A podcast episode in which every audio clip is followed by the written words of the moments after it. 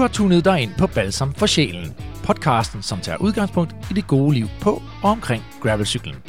Vores mission er at give ordet til alle de gode mænd og kvinder, som elsker at kaste sig ud i naturen og op på cyklen. For når gravelcykling er allerbedst, så er det rent balsam for sjælen.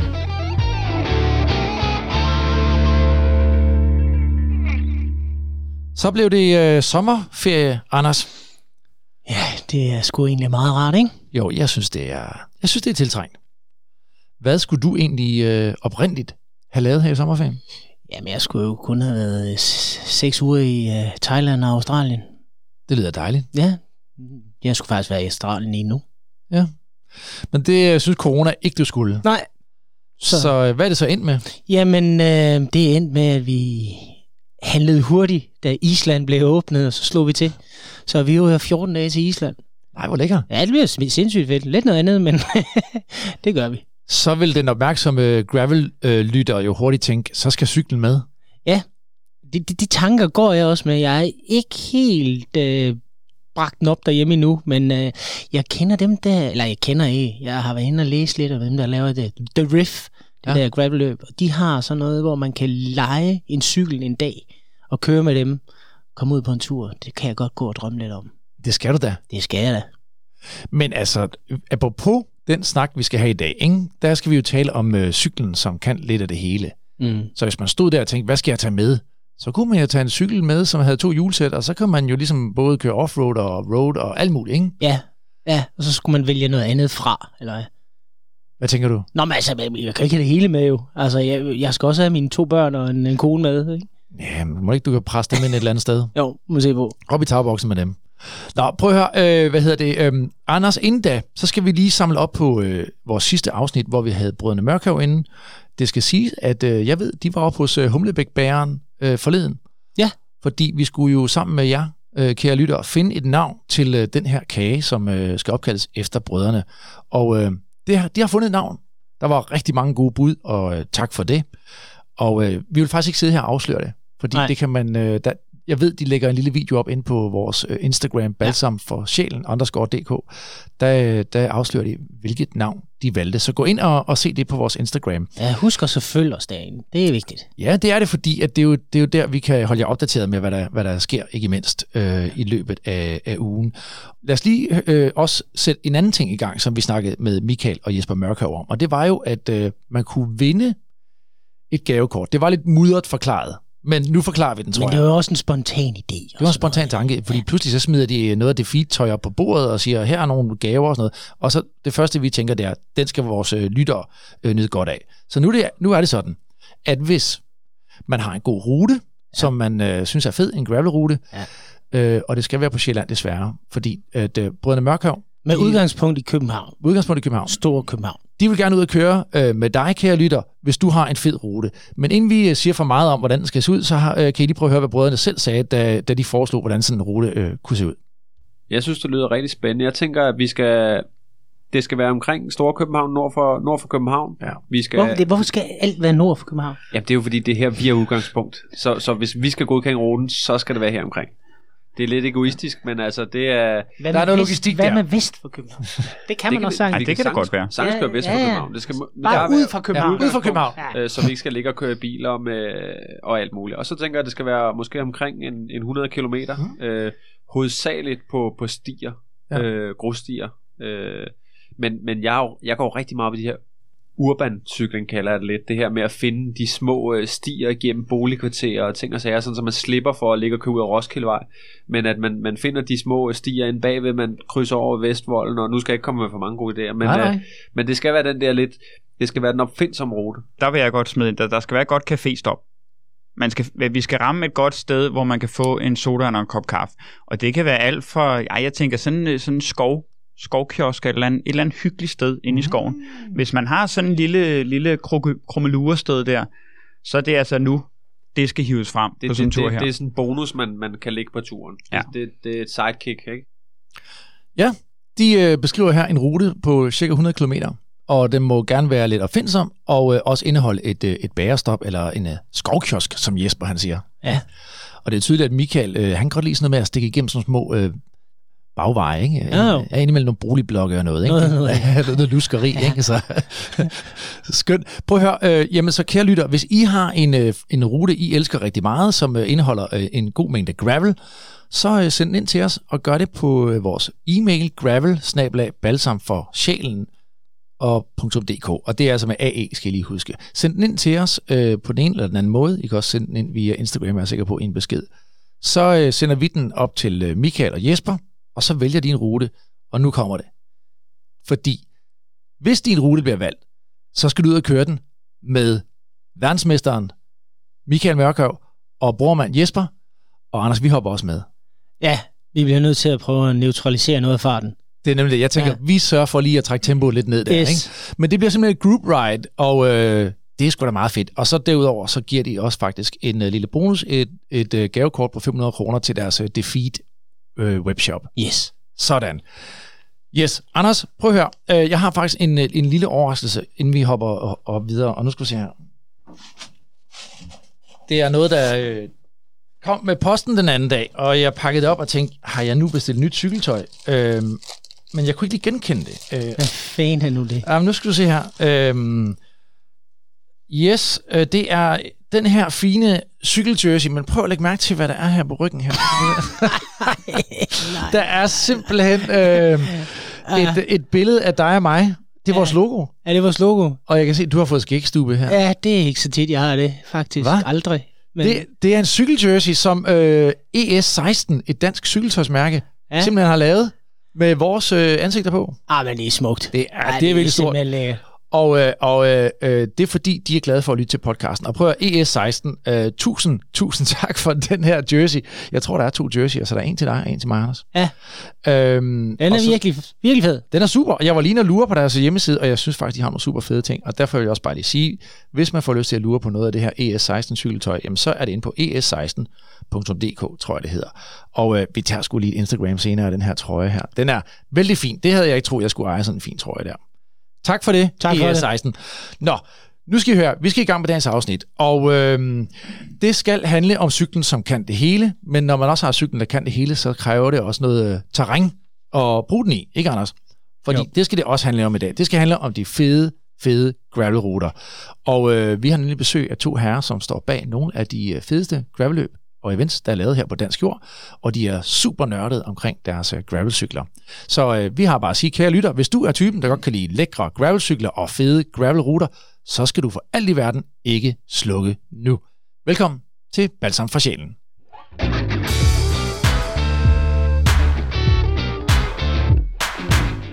I dagens afsnit af Balsam for Sjælen byder vi velkommen til to gravel-entusiaster, som begge kan prale af at have gjort deres drømme til virkelighed. De har begge arrangeret cykelløb, fordi de ganske enkelt ikke kan lade være. Så har de valgt at leve af deres hobby. Den ene startede sit gravel-eventyr langs den rå og smukke vestkyst med en rute, som efterhånden er gået hen og blevet en vaskeægte grusklassiker. Den anden kastede sin kærlighed over det nordsjællandske landskab og skabte et unikt privé-inspireret gravelløb, der begejstrede deltagerne med sine indlagte Strava-segmenter og varieret terræn. Det er jysk gå på mod og københavnsk fejnsmækkeri, når det er allerbedst. Tag godt imod Ugi Kaldan Højser og Benjamin Andresen.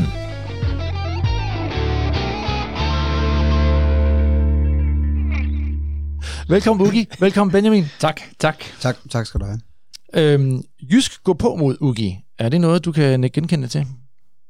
Øh, ja, det synes jeg. Eller øh, øh, i hvert fald, øh, jeg ved ikke, hvad man skal kalde det. Men øh, jo, gå på mod, det er et meget godt ord, synes jeg egentlig. Øh, øh, eller bare, øh, at øh, man ikke ved bedre, og bare kaster sig ud i nogle øh, projekter, som, øh, som øh, man synes er fede. Øh, ja. Fedt. Og øh, Benjamin, fejnsmækkeri, hvad tænker du? Passer det på dig? Det øh, må jeg nok ikke genkende til. Det er noget, der har fulgt mig hele mit liv på en eller anden måde. Så øh, det, øh, det, det er vigtigt, at, at, at øh, tingene fungerer, og at det er smukt, og det er kvalitet. Og, altså, ja, det, jeg tror, det er noget, man ikke kan slippe ud af, hvis man... Øh, hvis man ja, det, det, jeg tror, det er noget, der ligger på intuitionen, måske endda. Fedt.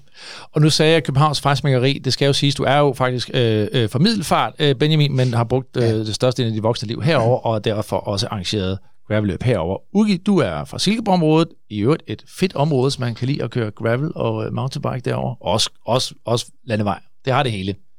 Absolut, ja. absolut. Mega fedt. Jeg har faktisk ikke kørt øh, sindssygt meget gravel i Silkeborg, øh, fordi jeg bor i Aarhus nu. Men, øh, men nogle enkelt, mine forældre kommer fra Silkeborg, så, øh, så jeg cykler omkring en gang imellem. Øh, men det er faktisk et sted, som jeg tror, jeg har udforsket Vestkysten mere i forbindelse med Dirty Jotland end Silkeborg, hvilket er lidt fjollet, når det ligger sådan lige i baghaven. Så, øh, så det, er, det er måske en ting, jeg sådan skal, jeg selv skal ud og undersøge lidt mere. Jeg skulle også lige at sige, at øh, i øh, jinglen, som øh, kørte lige før, at det er jo selvfølgelig Dirty Jotland og Nordgrus, vi hentyder til her. Øh, Nordgrus, som du står bag, Benjamin, og Dirty Jotland, som, øh, som du har lavet med stor succes, Ugi. Yes. Hvad, hvad har du gang i for tiden? Jamen, altså, udover øh, Dirty Jotland, så har jeg jo øh, så har jeg et øh, nyt cykelløb, som hedder Red X, som er et øh, som egentlig er et koncept, jeg har overtaget fra en dansk ultracykelrytter, der hedder Peter Sandholt, som er super dygtig øh, en super dygtig atlet, øh, men også fuldtidsfar og gymnasielærer. Øh, og øh, han havde den her idé til, til det her cykelløb, og havde faktisk testet øh, alle ruterne, øh, men, men havde ikke tid til at, at skabe et løb ud af det. Øh, så, så nu har jeg været ude og... Øh, ikke sådan for at foregribe tingene, men, men øh, at, at teste en stor del af, af de her tre ruter, som er 400, 600 og 900 km. Øhm, og også, øh, det kommer vi måske ind på senere, men også ændret ruterne lidt, så de, øh, han, øh, han er jo, måske, jeg tror han er top 10, eller var i hvert fald, øh, han havde en skade sidste år, blandt verdens ultracykelrytter. Øh, så det er meget sejt, at vi har sådan en dansker. Men det gør også, at måden han har lavet ruterne på, altså han har, han har kun valgt de hårde løsninger hele vejen igennem. og der, og der, har, der kunne jeg godt mærke, at jeg var ude og teste, at jeg tænkte, ah, nogle gange, så, så kan vi godt der finde, altså, i stedet for at køre over det her lille single track, øh, fordi der lige er en bakke, så findes der en helt vildt lækker, bred grusvej, der går udenom den her bakke, hvor jeg sådan lidt har øh, fokuseret lidt mere på flowet, hvis man kan sige det sådan, i, i gravelruten, og han har fokuseret mere bare på, at det skal være så hårdt og opslidende som overhovedet muligt. Og det er, og, og, og det, det ved jeg ikke, hvordan Benjamin også har lavet sin løb, men, men jeg ved i hvert fald, jeg har ikke kørt din rute til Nordgrus, men også kun hørt mega meget godt om den. Og at folk virkelig, altså der, jeg ser stadigvæk masser, der poster på Strava, at nu var de lige ude at køre Nordgrusruten i, øh, i weekenden. Og det, så min fornemmelse, uden at have prøvet den, er, at du har også fået skabt sådan en rute, som er, altså, som er fed at køre. Man, man tænker ligesom, den gider godt køre den her weekend. Og det, og det synes jeg er vigtigt, når man, når man laver løb, at, det, Øhm, så det er også det, jeg har prøvet at lede lidt efter til Red X. Det må gerne være hårdt. Der er også en tidsgrænse, men det må, men, men det må også gerne være fedt. Altså. Hvordan er fordelingen der med grus og asfalt? Der? Jeg har ikke regnet det 100% ud, men jeg tror, den er mellem 75 og 80%. Der er, ja. ret, meget, øh, der er ret meget gravel, faktisk. Øhm, så det er, også, øh, det er også fedt, og lidt en, er vanvittigt, at han har fundet så meget, øh, så meget gravel i Jylland. Jeg tror, man når 80 km ud på ruten, og der har man kun været forbi en en campingplads og en kirke. øh, og der, altså, der er ingen kiosker, der er ingenting. Der er ingenting. Der er, det er virkelig øde. Man er lidt overrasket af at, at køre rundt i Danmark, og så opleve, at det faktisk er, er så øde. Det her løb, Red X, øh, som du siger, foregår ude i øh, Ingemandsland. Det er jo self-supported. Ja. Og øh, hvad er dine tanker omkring et self-supported løb? det er jo self, self-supported plus, kan man kalde det. Jeg har ikke, jeg har ikke et ord for det. Jeg, jeg har kørt et cykelløb i USA sidste år. Mange af de amerikanske gravel-løb er jo self-supported eller unsupported, sådan i ånden. Øh, der er ikke depoter ude på ruten og sådan noget, men, øh, men når man så, jeg var over at køre noget, der hed øh, Land Run, øh, som nu hedder Mid-South, øh, og de har faktisk et sådan stort depot midtvejs, og de har også muligheden for, at, øh, at man kan pakke en kasse eller en taske på forhånd, og den er så den har man så adgang til halvvejs i løbet. Øh, og det var jeg sådan lidt inspireret af, det synes jeg faktisk var ret fedt. Altså jeg kan godt lide, at det er hårdt, men jeg kan også godt lide, at altså, man, det behøver ikke være sådan fuldstændig udmagrende at være afsted på en cykeltur. Øh, og det har jeg sådan lidt taget til Red X også har indført den her, at der er den her dropbox, som man kan få, øh, få lagt halvvejs på, på ruten, hvor man kan pakke øh, sæt tørt tøj og måske noget af sin egen energi og, og i, der, jeg laver også nogle, en lille overraskelse med en sodavand ude på ruten på et ikke afsløret, altså jeg har ikke sagt, hvor det er henne. Man kommer, man kommer til et sted på ruten, og så står der nogle kolde dåse colaer. Ah, lækkert. Det er altså, så sådan nogle små, øh, små surprises, så, og, det, og det synes jeg er fedt. Og, der, og, og, øh, og så er der jo nogen, der øh, nu ved jeg, ham Peter Sandholt var over at køre det her Tour de White, som er fra, øh, fra Canada til Mexico, og i øvrigt blev træer, vanvittig præstation.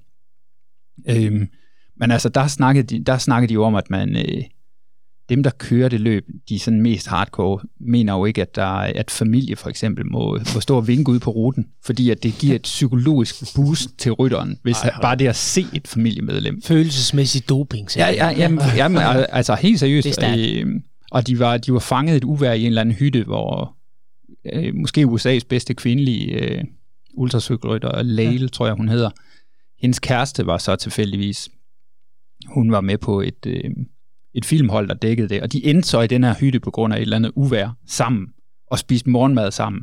Og det var der simpelthen så stor polemik omkring, at hun, øh, at hun øh, udgik af løbet. Det er klart. øh, og, så, så der er, og, og jeg skal ikke sidde her og dømme, om det ene er rigtigt eller forkert. Der, der er gode argumenter på den ene eller den anden side. Jeg kan bare sige, at så hardcore skal min løb ikke være. Nej. Øh, jeg kan godt lide, at det er... Jeg synes i høj grad, folk gerne må være ude og hæppe på, på deltagerne ude på ruten. Og, øh, og det, det, skal, det skal være en kombination af hårdt og hyggeligt. Vi kunne ikke være mere enige, vel Anders? Nej, der er, så, det er sådan lidt forenings Danmark og hygge kombineret. Det, det harmonerer ikke så godt med det andet, du lige beskrev, synes jeg. Nej, men øh, hvad hedder det? Altså, det, det, det er ikke løgn, da jeg annoncerede mm. Dirty Jotland første gang fra Klit Møller til Skagen på 220 km. Der var flere, der skrev til mig og sagde, hvorfor har du depoter? Og så var sådan, man bestemmer jo sådan set selv, om man kører forbi, ikke? kan man sige. Jo, men jeg var også sådan, at, at prøve at høre, at, at på det tidspunkt havde jeg solgt en del billetter, og der, der halvdelen af mine deltagere kommer faktisk fra Sjælland. Ja. Og så lidt, ikke nogen, der gider at køre hele vejen fra København ud på vestkysten på en specifik dato og afsætte. Det tager en hel weekend og, ja. og, og koster også en anselig sum penge ud ja. over, over bare billetgebyret. Altså for at køre en unsupported tur i, på grusstier fra Klim. Altså i hvert fald ikke 500 mennesker, tror jeg, ja. eller 600, som vi var i som vi var sidste år. Så kunne det måske være, om vi kunne få 50 deltagere eller ja, ja. 100 deltagere, som sikkert alle sammen vil være enormt hardcore. Men, øh, men jeg synes, det er sjovt at lave øh, mm. et, et event, hvor øh, altså, jeg, de, de første kommer i mål efter syv timer eller sådan noget, har kørt 32 km i timen eller sådan noget, selvom ja. der er modvind ikke på 220 km. Og de er jo mega seje, altså sådan respekt for jer. Men jeg synes jo, det er lige så seje dem, der kommer altså, slingerne ind i målshunden klokken halv ti om aftenen, har brugt øh, jeg er glad for, altså, du siger. 18, 18 timer på at, at gennemføre og, og, og, og bare siger, hvad fanden sker der? Der var modvind hele vejen, og jeg er helt, helt færdig. Og, og altså, nu skal jeg til at tage en bus tilbage til Klitmøller. Ja, lige, og så ankommer de klokken to om morgenen. Altså, de er jo mindst lige så seje som ja. dem, der kører hurtigt, synes jeg. Og det, og det er jo lige så stor måske større achievement i virkeligheden for dem at gennemføre, end det er mm. for, for dem, der bare er ude og køre en, et hårdt race i, i syv timer. Det gør de hurtigste jo tit, går jeg ud fra.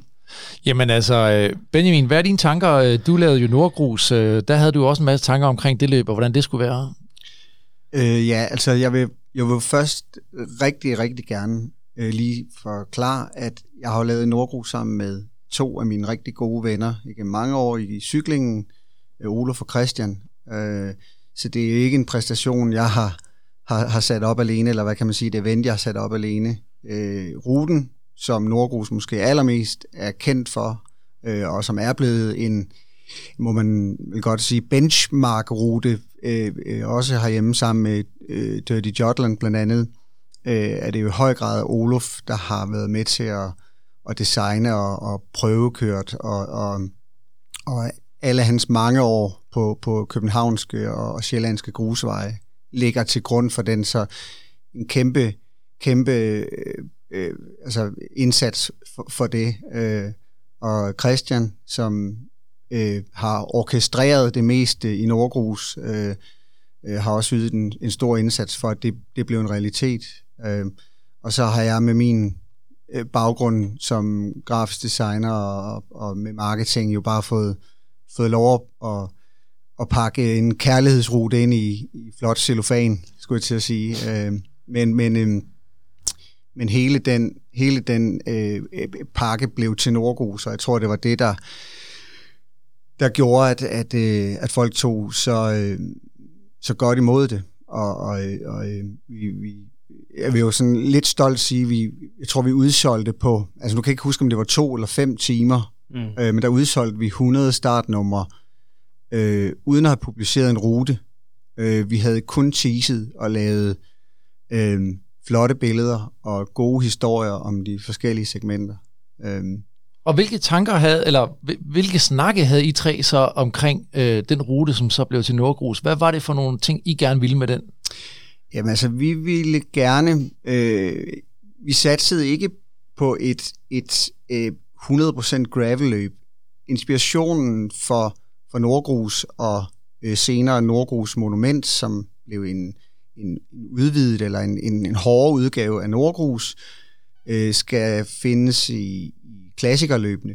Øh, måske endnu mere end, end, end de amerikanske, for eksempel øh, grusløb.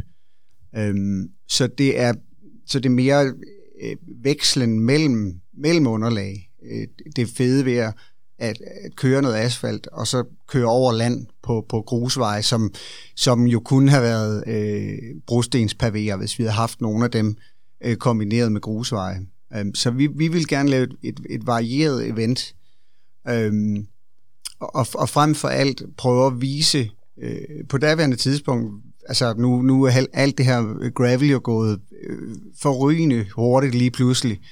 Øhm, og for bare, øh, hvad bliver det, to og et halvt år siden, der var det jo stadigvæk sådan et pionerprojekt, mere eller mindre. Der var, der var øh, Hansens øh, løb, og øh, jeg kan ikke engang huske, om du gik var i gang med Dirty Jotland, eller om det kom lige efter.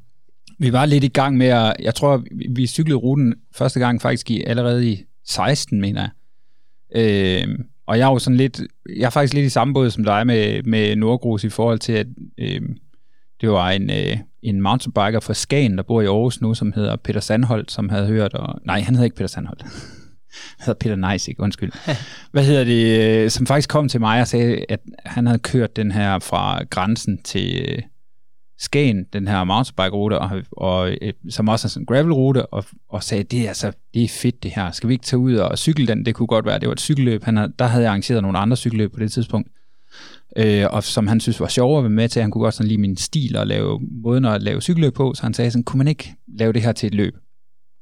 Øh, så, øh, så jeg kan heller ikke tage hele æren for, øh, for Dirty Jotland, for det er faktisk også en, en, øh, en mountainbike-nørd, der sådan er kommet til mig med den her rute og sagt, det her det er fedt, og som kender øh, især området, øh, de der 100 km, øh, de sidste 100 km op til Skagen, som sin egen bukselomme, så han har også virkelig været god til at finde sådan nogle små øh, krummelurer og sådan noget på ruten, og vi er ude og, og teste den, øh, jamen hvert år er vi derude, ikke at køre hele ruten, men tit så er vi lige ude at køre sådan 100 km eller sådan noget, og, og prøver sådan at at mixe det lidt op og finde nogle, nogle små nye øh, krøller på ruten, så det ikke altid bare det samme, man kommer ind over. Øh, så, det var, så det var i 15. Og så, jeg, ja, jeg kan ikke helt huske kronologien, men, øh, men jeg tror nok, min hustru var øh, gravid der med vores nummer to. Og så kunne det bare ikke, det kunne ikke sådan lige, øh, det var ikke lige tidspunkt at lave et løb på, så det, så det blev først i, det må have været 18, der var ja. første år, så vi, var, så vi brugte en rimelig lang tid på at researche og være ude og, og have den der... Ej, det må have været 16, vi køre første, første gang. Det var to år inden vi lancerede løbet, at jeg var ude og cykle ruten første gang, og, og gik og summede lidt over, at det kunne være, det kunne være fedt, det her. Vi kørte, vi kørte løbet, Anders, i... Oh, det kan jeg ikke huske. Jamen, ja, er det 18? Helt, jeg tror, ja, det var må... det 18? Var det første gang, du arrangerede? Ja, det var første Altså, gang. vi kørte det ja. i 19, ikke? Ja, det må Det være. gjorde vi, ja. ja. Men du, øh, Nordgrus var i 2018. Det var i, i marts 2018. Ja. Øhm, og Var det, som- var det den første? Det var det, det, var det første Der deltog jeg. altså øh, løbet, som, som jo bare hed Nordgrus. Og jeg, vil- jeg, jeg øh, trækker sjældent øh, øh, episk kortet, øh, men jeg vil dog sige, at, at, at den dag tror jeg for i hvert fald de samtlige øh, 88 øh, deltagende, nogen, nogen blev hjemme, og det gjorde de, fordi det var 5 graders frost og cirka 14 sekundmeter vind. Jeg glemmer det aldrig. Chillfaktoren hed minus 15 grader, og der var folk, der kørte hjem i taxa ude for ruten. Ja. Og jeg synes, det var helt i orden. Jeg gennemført. Ja, vi skal da høre Anders, fordi vi sidder faktisk repræsenteret her. Begge, Anders, jeg har både kørt Dirty Jordan. Jeg Ja. fik så ikke kørt Nordgrus. Jeg kunne ikke den dag. Men det gjorde du, Anders. Hvordan var det? Jamen, det var sindssygt. Det var de der minus 5 grader. Man stod dernede foran Velropa Café i København og, og, og frøs rigtig godt. Og folk var med sammen i den der lille bitte café, og så kom vi afsted. Og, øh, og vi kommer godt ud af byen, og så starter de her pavéer med gode stykker og så videre, og man kommer op en nordover, og så krydser man over.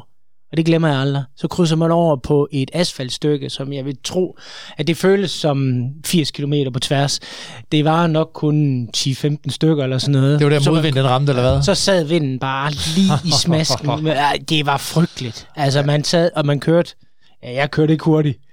Og jeg kan huske, at jeg nåede frem til øhm, Cranks and Coffee den dag der. Og jeg var helt færdig. Altså, Jeg, jeg talte med, med nogen ude ved, vi havde, vi havde faktisk også, som Ugi planlægger det her, øh, øh, et, et hemmeligt, øh, altså et depot, hvor, hvor vi stod med, med, med småkager, kaffe og, og saftevand. Og der talte jeg med nogle deltagere, der så noget stigte ud. Og jeg tror, de havde kørt 56 km, så det siger noget om, hvor, hvor, hvor meget kulden den, den for alvor bare udbener der sammen, sammen med underlaget. Og jeg måtte så bedrøve den med, at de lige om 3-4 kilometer Ja. ville vende rundt, øh, og så kom i modvind resten af vejen. øh, så, jeg kan godt huske det der kaffestop. Jeg kan godt huske, det var så fantastisk. Og de stod bare, de der mennesker, og sagde noget lignende der til os. Jeg tænkte bare, det er løgn, altså. Og kæft, det var koldt. Men hvor hårde er sådan nogle gravel-nysere der, øh, Ugi og Benjamin? Hvad skal der til for, at I tænker, at gravelfolk ikke gider at, at, at, at komme ud og hoppe op på cyklerne? Altså, Op- jeg er jo jeg er forfærdelig med det der. Jeg, jeg tjekker aldrig vejrudsigten. Nej. Øh, men heller ikke, når jeg selv skal ud og cykle. Jeg, det, altså, øh, og jeg, jeg bliver stadig, når jeg skal ud på træningsture, sådan helt forundret, når der er nogen, der kommer, hvis vi har planlagt et eller andet, for eksempel jeg sidder i Aarhus og skal ud på Mols, og så er der en, der siger, am, am, der er jo medvind ude på Mols i dag, så, så, så skal vi ikke køre sydpå i stedet for, så vi får, så, så vinden er den anden vej. Og jeg, og jeg, det, jeg forstår det slet. Jeg er sådan lidt, det er da lim, altså.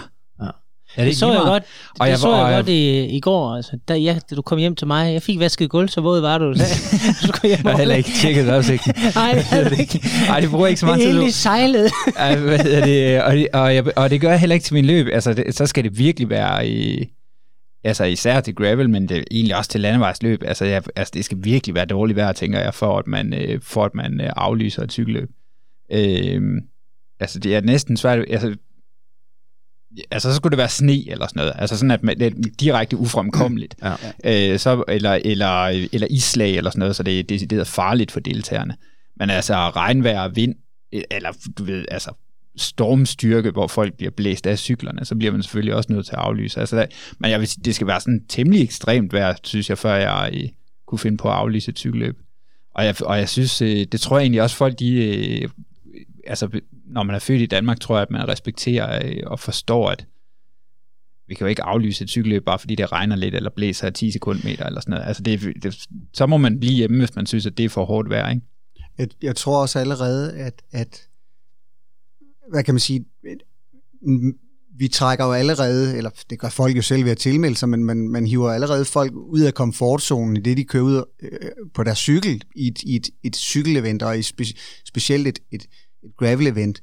Så, så, så jeg føler, det er helt okay, at der er de her faktorer, og, og jeg tror, det er alle, der har deltaget i ekstreme events, eller, eller øh, jamen, events generelt, de, de, de kommer derfra med den her oplevelse, og, og i, i nuet, når man sidder derude, og, og man er ved at begynde at græde, måske faktisk sådan helt bogstaveligt talt.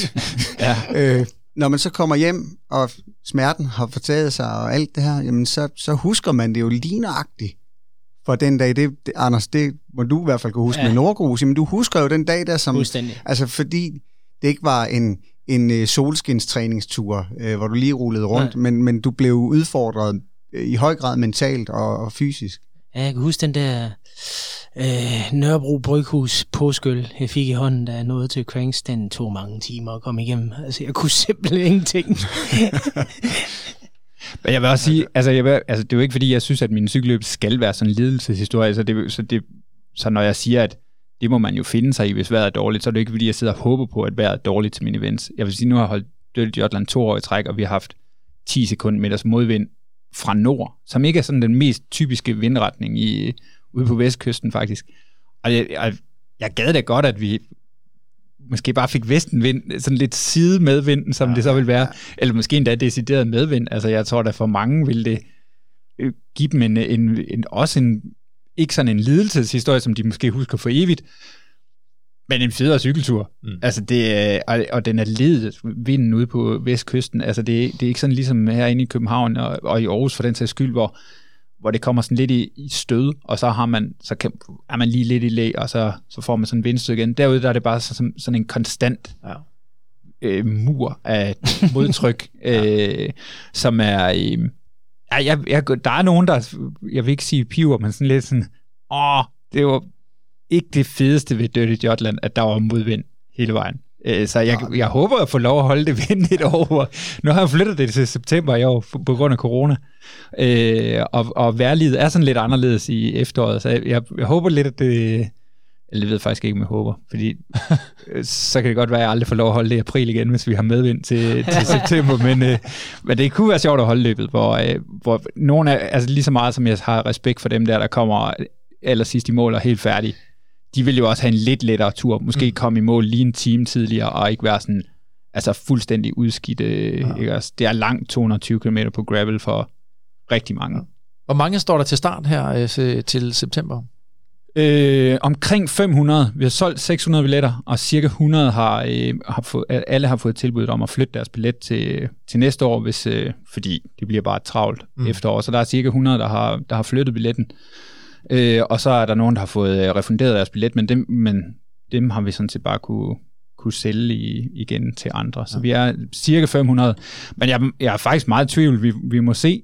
Øh, jeg tror stadigvæk ikke, folk har gjort sig helt klart, hvor mange arrangementer, der, der pludselig kommer her i efteråret. Så jeg, jeg, det, det er noget, jeg holder mere øje med end vejret. Det er sådan, hvad der, hvad der tigger ind mm. af folk, der, der finder ud af, at de skal noget andet. Mm. Øhm, og det er faktisk lidt, altså, det er sådan det mest nederen ved at være løbsarrangør i år, synes jeg. Det er, at jeg er jo vant til at bruge al min energi på at skabe fede events og have det sjovt og sådan noget. Og de sidste tre måneder har bare brugt enormt meget energi på at snakke med folk om, øh, både om, om vi overhovedet kan holde eventet, hvilket jeg synes, det ser ud til, at vi kan nu. Øh, og, øh, og så folk, der øh, enten skal have funderet billetter, skal have flyttet dem til næste år. Sådan det er sådan en, en hel masse praktik, som ja. der ikke plejer at være med at holde sådan en event, og som jeg bare har brugt sindssygt lang tid på, synes jeg. Så jeg glæder mig for, jeg håber, jeg, jeg håber bare, at vi her den 8. juli stadig kan få den åbning, som der er. Det ser, alting ser jo positivt ud. Ja. Øh, og, så man kan begynde at fokusere lidt mere på at, at holde, øh, at holde sjove løb, i stedet for alt det her med at, at sidde og læse nyheder øh, hele dagen. Og jeg tror faktisk også, dem, der skal ud og cykle, cykelløbet glæder, altså, øh, det har jeg selv tænkt de gange, jeg lige har været ude at cykle nogle lange øh, cykelture nu her, at øh, det er helt fedt at være fri for at sidde og læse øh, coronanyheder, og ja. det, det er bare rart at komme ud på cyklen, faktisk. Ja. Men også det her øh, med at arrangere øh, cykelløb. Benjamin, vi talte lidt om det øh, forleden dag. Det er jo noget, I gør begge to, eller i hvert fald startede ud for sådan ren og skær passion. Øh, og jeg kan jo høre, at det er jo det, der, der ligesom er, er drivkraften i de projekter, I kaster jer ud i. Men, øh, men der er jo også noget praktik. Det kommer man bare ikke udenom. Og jeg tror også nogle gange, så kommer det bag på en, hvor meget praktik der er. Og øh, Nordgrus har jo ikke været afholdt siden. Og det ved jeg, det er fordi I tre, som arrangerede Nordgrus, ligesom måtte sætte jer ned og også øh, sige, hold da op, det fyldt meget i vores liv. Kan det øh, give mening i vores liv, hvor vi taber så meget energi ud af alt det andet, vi går og laver for at arrangere et cykelløb, som i virkeligheden ikke giver det store afkast? Hvad, hvad har jeres øh, tanker været efterfølgende?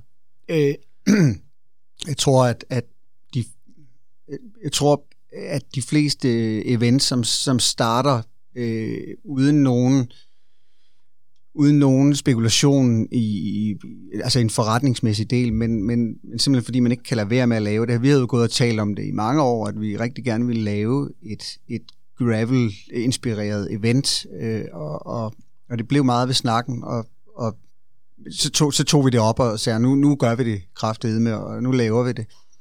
Og så er man jo også drevet af en enorm skabertrang, i hvert fald ved de første events, hvor man og hvor vi øh, havde lyst til at lave, øh, altså vi, vi kørte ud på ruten mange gange, lavede billeder derude, lavede fotoshoots, skød øh, billeder, skrev øh, øh, prosa-tekster næsten sådan i Jørgen Letsk form om, om øh, segmenterne, og, og på den måde inspirerede øh, folk til at deltage i eventet. Men, men, men det er nok også, når noget bliver så, så, øh, så koncentreret, så, så er der også en, en, en boble, eller hvad kan man sige, som kan øh, øh, øh, gå i stykker, hvis man, hvis man øh, hvis det begynder at fylde for meget. Det fyldte rigtig, rigtig meget. Og, og, og så nåede vi til den her øh, interne snak også om, øh, er, det en, er det en forretning, vi vil lave, eller, eller kan vi blive ved med at holde momentum øh, og lave cykelløb øh, Conor Morter øh, med lidt lommepenge øh, udbetalt øh, for svige og smerte, skulle jeg til at sige, eller en, en tur på MASH øh, med tatar til forret. Ja. Øh, så, så, så, så, så, så vi, vi, vi har i hvert fald... Øh, vi trak lige håndbremsen efter øh, vores andet event, Nordgrus Monument, hvor vi, hvor vi var ude at indhente langt flere tilladelser, fordi vi for det første bredte os også over et enormt stort område. Så det er jo både øh, polititilladelser, eller, eller i hvert fald information til politi, der tilladelser af, af hvad hedder det, Skov- og Naturstyrelsen, øh, og alle de her øh, instanser, der skal informeres, øh, det, det viser sig i hvert fald, synes vi, at, at blive en, en killer. Øhm, ja, og så ja. samtidig, så er det jo også hele tiden et spørgsmål, hvad kan man tillade sig at, at tage for sådan en, en, en billet til et cykelløb? Og det var også noget, I talte meget om. Hvor skulle øh, den, det niveau ligge? Vi startede jo helt ydmygt lavt. Øh, jeg renter det som 170 kroner. Nu har jeg lige fået læst op på det til i dag, men, men det, det var et, det nabolag, og, og alle fik jo altså stort set øh, øh, øh, varer eller valuta øh, ydelser for pengene. Der var sandwich, der var øl, der var en lille øh, goodie bag. Øh, der, der var nogle pebernødder tilbage til, til os andre, ikke? Øh, det dræbte overhovedet ikke lysten. Vi, vi havde haft den mest fantastiske dag, så vi havde stadigvæk masser at gå på mod. Til, altså, vi stod bare og sagde, det, ja. det, det var hårdt, men det skal vi helt klart gøre igen, det her. Mm. Øhm, så lavede vi øh, cirka et halvt år efter Monument, øh, som blev et længere løb, og, og vi havde snakken igen, og, og vi synes måske også godt, at vi kunne tage lidt mere for det, men vi vil stadigvæk, øh, vi vil stadig gerne have nogle nogle erfaringer som løbsarrangør, så vi, vi vil ikke brede os til flere end 100 deltagere stadigvæk, også for at, at holde det lidt, lidt, lidt indie eller lidt, lidt, lidt hemmeligt. Øhm, men, men, men vi havde nemlig snakken om, hvorvidt at man øh, kunne tage noget mere for sit løb. Øhm, og det, det, er jo, det er jo der, hvor ja, netop hele den der balance mellem, om det er en, en forretning, eller om det er noget, man gør, fordi at man bare gerne vil dele nogle, nogle noget fedt terræn med andre mennesker.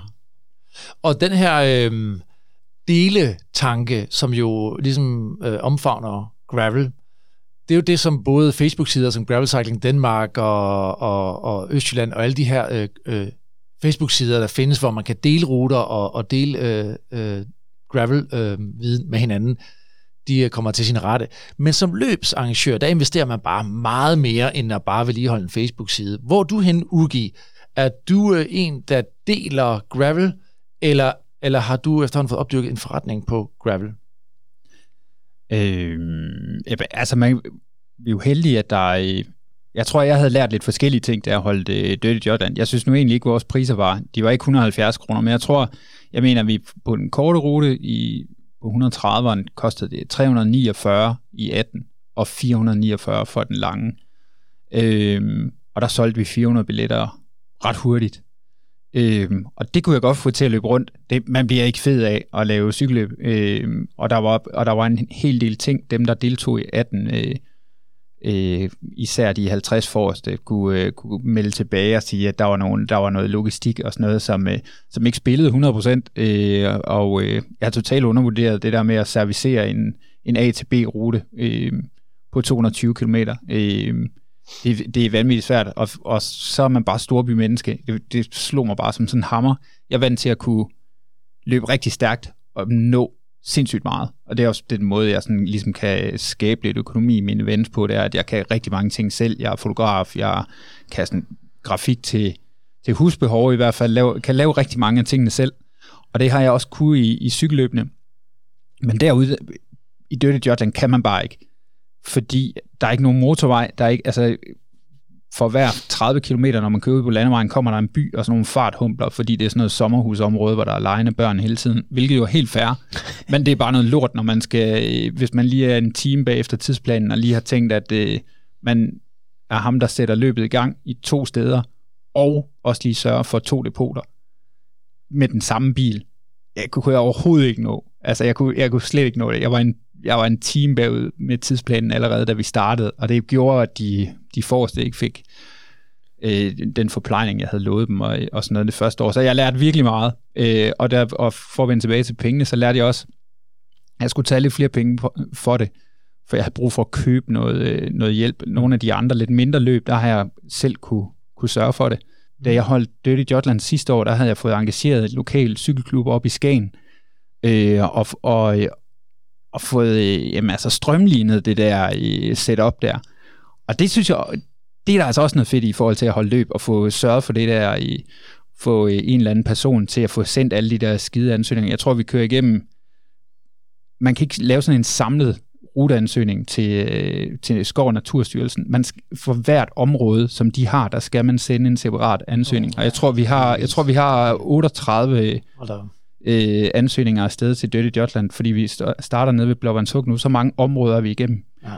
Øh, og jeg har så heldigvis snakket i telefon med dem og sagt, at jeg skal nok sende dem, men gør det noget, at vi bare copy-paster jeg sender teksten med den samlede rute og sådan noget, men vi skal sende for hvert, hvert evige Så, så der, er, der, der er rigtig meget arbejde med det. Der er så heldigvis lidt mindre, nu får vi så se, hvordan det er i år, men lidt mindre arbejde med, med politiet ude på vestkysten, end der er i, når jeg holder cykelløb i Aarhus, og kunne forestille mig herover, at det er også... Øh, altså, første år, jeg holdt, bare, første år, jeg holdt øh, Frederikshavn Kommune, de står for de sidste øh, 70, øh, eller Frederikshavn Politikreds, og kommunen, de står for de sidste... Øh, det er den kommune, man kører ind i de sidste 70 km af det Jotland. Og dem, jeg kan huske, at jeg ringede til dem i 2018, og sagde sådan, jamen vi kommer, 400 cykelrytter, øh, og så siger han politimanden, skal I lave nogle afspærringer? Så siger jeg, nej, så behøver jeg ikke sende nogen til. Så behøver jeg ikke sende nogen ansøgninger. Sådan fungerer det altså ikke i Aarhus, vil jeg sige. Så, så der, er, der, er lidt mere, der er det lidt mere loose øh, og, og lidt mindre arbejde. Men det er jo tydeligt at høre, når vi sidder her, Anders, øh, og det, det ved vi jo også godt, men vi er jo bare nogen, der nyder godt af, at folk som jer laver cykelløb. Men der er jo sindssygt meget arbejde, der går i det. Og, og tilbage til mit spørgsmål om, om det er noget, du deler af passion, eller efterhånden øh, er, en, er en forretning, du kan drive. Du, du nærmer dig måske der, hvor det, du har knækket koden, og rent faktisk kan drive en forretning på det, eller hvad? Til Dirty Jotland, der kan jeg. Simpelthen ja. i kraft af, at, at der er så mange, der gider være med. Og så må vi se, om vi kan holde kadencen og have, have 400 med. Jeg tror, jeg har sat prisen op til 499 nu, eller sådan noget. Så, det, så nu er der et, et overskud på løbet, som også øh, øh, gør, at, øh, at det også er sjovt at holde, mm. og man kan betale sig fra nogle af de sådan mest lavpraktiske opgaver, så man ikke skal øh, suges rundt. Men altså, jeg bruger jo også... Øh, jamen, om, omkring løbet bruger jeg jo minimum to måneder næsten fuldtid på at, øh, på at holde det kørende. Og, og, og man er bare... Øh, det er sjovt, du siger det, øh, Benjamin. Altså, man er sådan udtømt, synes jeg, når man har holdt sådan et løb. Altså, jeg går også rigtig meget op i det, og jeg, altså... Øh, det, der, jeg, jeg snakker meget med min hustru om det derhjemme. Hun, vi er altid sådan lidt sådan, ja, der går lige, der går lige en uge, hvor du sådan er, ja, yes, så kører vi bare næste år og bum og fuld fart og sådan noget. Og så, og så efter en uge, så ligger jeg bare en uge eller to i sofaen og bare kigger ud i luften, og der sker bare ingenting. Altså, jeg, så er jeg bare øh, helt, øh, helt færdig. Så, man, så jeg synes også, man er, man er meget på, og det tror jeg da, det tror jeg måske er kendetegnende for, uden jeg faktisk kender dig ret godt, Benjamin, men det er nok sådan, at når man virkelig brænder for noget og, og, og prøver at lave sådan et projekt, som øh, jeg har også set jeres sådan markedsføring og hele pakken og sådan noget, og det ser bare lækkert og fedt ud. Øhm, så, så er det sådan hjerteblod. Så mm. det, det, det tager tid og kræfter. Ja, ja. Øh, men det er også vildt rewarding.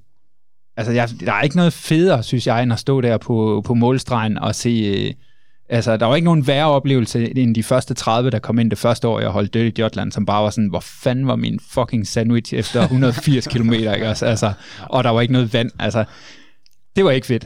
Så var det til gengæld fedt, at de næste 100 eller 300 kom i mål. Og for, jeg troede faktisk, jeg troede faktisk det år, at jeg skulle stå og haskele ud en hel eftermiddag af 400 mennesker. Jeg stod bare og tænkte, fuck, nu kommer der 400 mennesker ind, der ikke har fået mad og vand.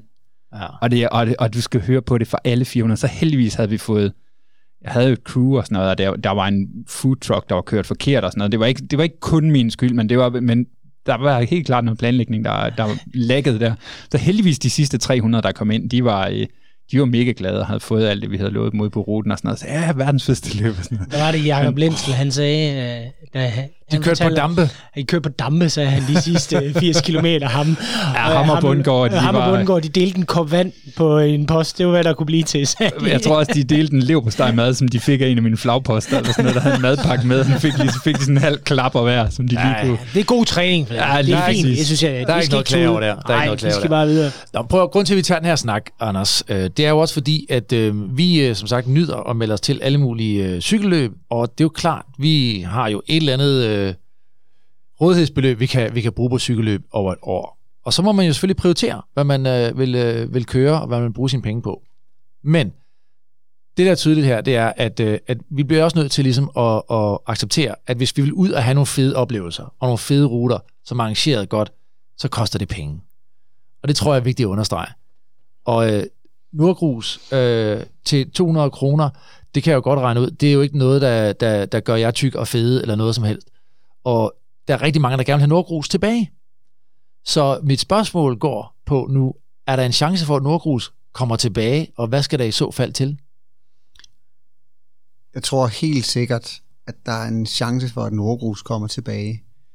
Øhm, det, det tror jeg ikke, vi kan lade være med. Øh, men noget af det vigtige for os, da vi gjorde det, det var, at vi gerne ville lave noget inden for nogle rammer, som vi selv synes var fede. Øh, og det var meget det, det eksplorative i at komme ud og opleve nye veje. Øh, så vi, vi har haft det svært med måske egentlig bare at kopiere ruten og, og, og gentage den, fordi det ville logistisk set være det allernemmeste for os og, og øh, i forhold til tilladelse og, og hele afviklingen. Øh, men jeg tror ikke rigtig, vi har kunne mærke den nok. Øh, det kan jo være, at vi bliver bløde i knæene til sidst, når folk bliver ved med at spørge, kommer der ikke Nordgrus igen? Øh, men jeg er sikker på, at vi, øhm, at, at vi kommer til at afvikle øh, Nordgrus igen. Øh, vi har ikke ligget stille, og vi har faktisk udviklet på forskellige idéer, og, og vi har holdt mange møder og, og, og haft mange idéer i luften. Så, så, så vi er slet ikke færdige med at, at prøve at skabe værdi øh, for alle de her mennesker, som, som elsker at komme ud og køre gravel. Fordi jeg tror, det, det, det, det er, det, altså, det er øh, jeg ved godt, banken er ligeglad, øh, og, og ens øh, andelsforening, eller hvor man bor, men, men den værdi, man kan skabe for andre mennesker, den, den er bare mere værd. Øh, så så, så det, det er vigtigt for os. Øh, men øh, jeg skulle til at sige, at jeg lover. Og kom nu, lov det nu. Benjamin. Vi er, det, der er ikke ret mange, der, der kan høre dig sige synes, du det. skal love det, for jeg er ked af, at jeg ikke har kørt det. Ja. Ja. Ja, men, men jeg, lov det nu, Benjamin. jeg lover i hvert fald, at vi nok skal gøre et hederligt forsøg. Ej, politiker. Jeg troede lige, den kom. Ah, Fedt. Nej, okay, godt nok. Vi skal nok lægge, lægge noget pres på dig. Men du har noget op i, i, i ærmet, ved jeg, Ugi. Øhm, noget, der breder sig ud over de skandinaviske lande. Det kan du måske lige løfte øh, sløret for her. Bare lige et kort oprids på to minutter. Kan du gøre det? Ja, altså lynhurtigt, Ja. så har jeg en idé om at lave et afsindigt cykelløb, som... Øh, men det er kun for få mennesker, men jeg skal selv ud og teste ruten. Men det, det er et 2400 km øh, gravel cykelløb, som starter i Oslo og Stockholm og København samtidig. Og så, øh, og så cykler man imellem de tre hovedsteder. Øh, så nordmændene starter i Oslo, og, og svenskerne i Stockholm. Øh, og vi har været ude og teste noget af ruten, og den er, altså, den er vanvittigt flot. Men det, men det er jo sådan noget, jeg altså regner med, at der er måske er 30 deltagere til. Eller er, sådan det, noget. er det sådan en slags forfølgelsesløb så? Altså, kunne være de, de kører jo egentlig, jeg har, som jeg har tænkt det, så har jeg faktisk tænkt, at de kører på den samme resultatliste. Altså, så, så de bliver på en samlet resultatliste, de starter bare, de, fordi de kører den samme rute, de starter bare tre Ja, ja, forskellige byer. fedt. Øhm, En meget stor øh, øh, Så seksdages arena. Det er sådan en, øh, Det er sådan en, nærmest en trekant kan man sige, ikke? Jo, Fra og så fordi, så. altså, det, det ville det være, men så for lige at gøre det lidt ekstra, så har jeg kørt op igennem Jotunheimen for lige at få nogle rigtige bjerge med. Ah, Så der er, lige, der er hvor- 40.000 højdemeter. 40.000 højde Yes. Ja. Og er det, er det grus, eller er det... As, nej, nej, det er asfalt. Altså, det, der kommer vi faktisk ind på det andet emne, Ja. som er sådan lidt, altså, jeg skal op og teste, og jeg har sådan lidt, og det er et sprængfarligt emne, men, fordi hvad er gravel? Øh, og øh, for mig der er det vigtigt, at, øh, at, at det ikke ender med at blive alt for mountainbike-agtigt. Så jeg skal op og prøve nogle af de her ting i, øh, på vej mod. Altså det skal helst ikke være sådan, at man kører på en rute og tænker, det her det vil være hurtigere og mere komfortabelt på en mountainbike, når man laver et gravelløb. Eller Øh, gå, eller gå. Eller gå. altså, så, så, synes jeg, så synes jeg, vi er over en anden genre. Ja. Ja. Så det kommer meget, når jeg er ude og teste ruten, kommer det meget ind på, hvad jeg simpelthen kan finde af grusveje. Jeg har cyklet noget i Norge, og der er masser af fede øh, grusveje, som bare er... Min yndlings er jo bare sådan en to meter bred grussti, sådan semi-hardpacked, altså som fortsætter så lang tid som overhovedet muligt. Sådan en motorvej. Hvor Jamen, altså, få- det synes jeg bare er pissefedt. Og så, og, så, og så synes jeg, det er knap så fedt, når det bliver sådan noget bumlet single track, hvor man bare sidder og får totalt tæv i hele kroppen, og bare, så kommer der en eller anden mountainbiker trillende forbi med sin full suspension, og man bare tænker, jeg vil bare 100 millioner gange hellere sidde på den cykel der. Der giver dig ret. Ja. Øhm, så, så det er også noget, jeg, og, og det er ikke alle, der er enige i det i øvrigt, at der mm. er nogen, der synes, at gravelløb skal være, for eksempel Peter Sandholt, der har lavet de der, altså måske er der også bare nogen, der har en anden fysik end mig. Jeg, jeg startede med at køre gravel for mange år siden, hvor, øhm, hvor det ene var, fordi jeg købte en crosscykel, og min krop kan bare ikke holde til cykelcross. Og hver gang jeg kommer til den, de skal jo have en trappe, man løber op af i cykelcross. Ja. Hver gang jeg hoppede af cyklen på den trappe der, der tænker jeg bare, det er det forkerte for mig, det her. Hvorfor kan jeg ikke bare cykle rundt? Altså, ja. jeg kan kun lide at sidde på det der med at løbe med min cykel og sådan noget, det siger mig bare, altså, nul. Øh, og det er jo ikke noget ondt sagt om cykelcrossrytter, men, men det er jo også fordi, det simpelthen bare gør fysisk ondt i min krop, og jeg kunne sikkert træne det væk og sådan noget, men, men har aldrig fået gjort. Jeg kunne bare ikke lide det. Øh, og jeg tror, der er nogen, der bare kommer på deres gravelcykel og bare fyrer den af henover det mest bumlede mountainbikespor og bare tænker, hey, det skulle da bare meget fedt. Det. Men, men det der, det er, den er grundlag for den evige uh, snak nogle gange Ja, ja, ude ja, på ja, ruterne. det kan man fortsætte med i øh, 100 ja, år. Og Altså- man skiftes til at, at, at tage et ride, og så nogen skal ind på de der øh, meget øh, krævende single tracks med rødder, der springer frem, og vi, vi andre sidder nede bag og, og banner os for fordi det, vi vil hellere ud på en øh, flad grus. Og jeg vil helst heller ikke gøre mig at sige, at der, det er noget, der er rigtigt og forkert. Det er sådan meget subjektivt, at jeg kan godt lide brede, hardpack grusstier, Ja. ja. som man bare kan. Jeg kan jo Fyr den af på. jeg kan jo anbefale uh, MTB til uh, single track. Jeg synes, det er meget mere uh, velegnet end en gravelcykel. Jamen, det er, Øh, så ja, præcis, der er mange holdninger til, hvad man kører på hvad. Jo, og det er jo også i sidste ende det, der kommer til at, at kendetegne øh, de ruter, som man, eller de løb, som man nogen, nogen kører øh, Dirty Jutland flere gange, og Nordgrus øh, ved jeg også, at øh, hvis du kommer igen, så vil der helt sikkert være nogle rytter, der vil sige, det skal jeg køre igen. Man kommer til at vælge de løb, der passer til ens øh, personlighed og, og, og, og kørestil, ikke? Og heldigvis øh, er der jo mange løb at vælge imellem, så det burde også være muligt at finde det, der passer til, til lige præcis en selv. præcis. Nu skal I høre, øh, det var lidt om ruterne. Jeg skal bare lige afslutningsvis øh, høre jer. Er der et løb derude, øh, enten i Danmark eller i den store hvide verden, hvor I tænker, øh, det er på min bucket list, nu hvor I selv er arrangør. Er der et løb, I brænder for at køre? Ugi? Altså, det, du, du gav mig spørgsmålet på forhånd, så jeg faktisk kunne forberede det lidt, og jeg synes, det er mega svært. Men øh, jeg har to, og den ene, den er, det er sådan lidt, fordi det er et kæmpe kommersielt arrangement og sådan noget, men jeg kunne faktisk godt tænke mig at køre Dirty Kansas. Øh, og, og, øh, og det var også fordi Dirty Jutland, der er, altså, vi, har, vi har købt lidt ind på den der identitet med, at det hedder Dirty Jutland, som jo er, altså, Dirty kommer fra Dirty Kansas. Altså, det er ikke, det er ikke sådan noget, jeg bare lige fandt på. Det er, det er sådan en reference til det største gravelløb i USA, måske det største i verden. Øhm, og, Er det 324 km eller sådan noget? Hvad er det? Ja, er det ikke, er det ikke sådan noget? noget? Jo, Det- tror jeg. Ja. Måske endda mere, tror jeg. Ja. Men jeg er ikke sikker. Er det ikke 200 Så- miles? jo, jeg skulle det er 200 sige, miles, så det må være 160 plus 160, ikke? Det må være 320. Jamen, jeg tror, det er omkring. Ja, det må, ja, der var lige lidt hovedregning der. Ja. Det køres i hvert fald. Jeg ved, der, det, Det det ham, der, ham, der blev et af sidste år, kørte det for første gang nogensinde under 10 timer. Det er et langt løb.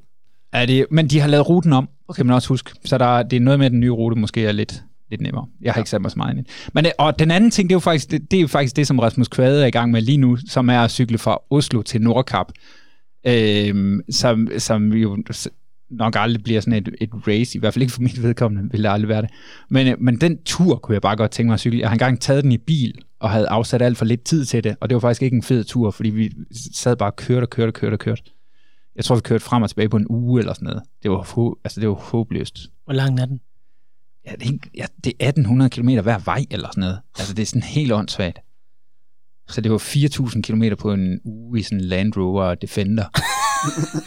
Og, han, han kørte så på en bulletcykel, eller hvad? Han kørte på en bulletcykel. Det tror jeg heller ikke, jeg vil vælge. Men, øh, men hvad hedder det? Men kæmpe respekt for det, og jeg elsker Rasmus Kvade. Altså, jeg synes bare, at han er bare en vanvittig type, som bare laver nogle øh, sindssygt fede ting, altså. Så, altså det, så han er vildt sjov at følge med i, så det gad, det gad godt, og øh, den tur gad jeg godt gøre ham efter på Yes. en anden cykel. Det er dine to. Benjamin, hvad siger du? Jeg fik jo også spørgsmålet på forhånd, og jeg havde egentlig tænkt mig at svare, at jeg ville nægte kategorisk at svare på det. Fordi, fordi Det er sådan meget Trump-agtigt svar. Ja, det ja.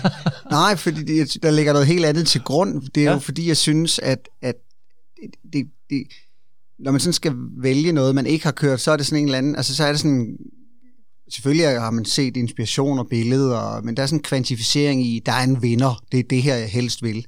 Og oplevelser er så forskellige, og, og, og der er så mange fede af dem. Øh, så, så, så jeg havde tænkt mig det at svare sådan meget klassisk for mig, at det, det, det, kan man ikke, det kan man ikke måle, eller sådan, jeg kan ikke sige, hvad jeg helst vil. Øhm, men jeg, udover, øhm, jeg vil sige, jeg har sådan set egentlig nok kørt det event, jeg allerhelst ville, Torino Nice Rally, som, som jo ikke er et race, men et, et, et event, men det er stadigvæk et, et, et i kategorien grus-events. Øhm, men hvis jeg skulle hvis jeg skulle vælge et, så øh, er det ikke på min bucket list, fordi det kan det ikke være længere, fordi det eksisterer ikke længere, men det var noget af det første, der inspirerede mig øh, til, til den her måde at, at køre på, altså gravel, som det er kommet til at hedde. Øhm, og det var et løb, eller et event, jo, det var et løb, som hed The Oregon Outback, øhm, i, i Oregon, Oregons, øh, øhm, øh, hvad hedder sådan noget, bagland, øh, øh, og øh, det, det husker jeg bare øh, som det første, så, så det har måske sådan en, en mere øh, mytisk øh, plads i, i mig, øh, fordi jeg tror sådan, som løb, øh, tror jeg ikke, det kan noget, som så mange andre løb, øh, i hvert fald i USA, ikke kan. Øh, Øh, øh, men men, men øh, det, det, det, det må de godt genopleve. Men det blev simpelthen nedlagt, fordi at, at øh, arrangørerne øh, opfordrede folk til, øh, fordi at, at der var folk, der overnattede undervejs, eller satte sig ind og spiste, og det var jo selvfølgelig også self-supported. Og, Hvor, lang, hvor langt var løbet? Jamen, jeg mener, det er 460 kilometer måske. Ja, Ja. Øhm, og ruten kom til at flyde med skrald. Mm. Øhm, og det ville arrangøren ikke øh, lægge navn til, eller egentlig holdning til overhovedet. Så, så folk, jeg tror egentlig først, folk fik en advarsel året inden, øhm, og så efter 14, som jeg husker det, så, så nedlagde han det. Så den er ikke muligt at køre længere. Nej. Hvad siger du, Anders? Jeg gad godt The Riff på Island. Det er 200 km. Det har du kørt, har ja, du ikke det? Jeg har kørt det sidste år. Ja, det, synes jeg- nemlig nok, jeg har læst inde på alt om Mega fedt løb. Vanvittigt løb, men fortæl, fortæl. Ugi. Hvad så? Hvad er der ved det løb? Jamen, det er bare meget... Øh, jeg tror faktisk, for lige at knytte en øh, hurtig kommentar til det, øh, Benjamin siger, så vil jeg også sige, at altså, det er svært at have sådan en bucket list, fordi meget af det handler også, at det handler om at komme... Jeg synes, gravel er fedt på den måde, at, at det er fedt at komme ud og, og opleve nogle ting. Øh, når, øh, når jeg er ude at rejse, så har jeg tit min cykel med, og min hustru hun siger sådan, "Ej, jeg synes jo egentlig nogle gange, du cykler for meget. Og men så er det også meget fedt, når du lige har været afsted i og cykle 150 km, så kommer du hjem, så smider du ungerne og mig i bilen, og så kører du op til en eller anden café, som du lige har fundet i et totalt mærkeligt sted, som du aldrig nogensinde havde fundet fra en bil. Og man kommer bare ud og ser nogle ting mm. på cykel. Mm. Og det tror jeg sådan, altså i det hele taget med at, og, og så kan vi altid snakke carbon footprint og alt sådan noget, men altså at rejse lidt rundt i verden og opleve lande på den her, vi lever i sådan en verden, hvor mange steder er blevet ekstremt turistet. Øh, altså skal man tage ved, til Venedig, kan man overhovedet findes Venedig, som folk kender det længere, eller er det bare sådan en kæmpe turistfælde efterhånden? Altså, der synes jeg, at gravel kan noget med at komme ud og, og opleve landet lidt mere autentisk.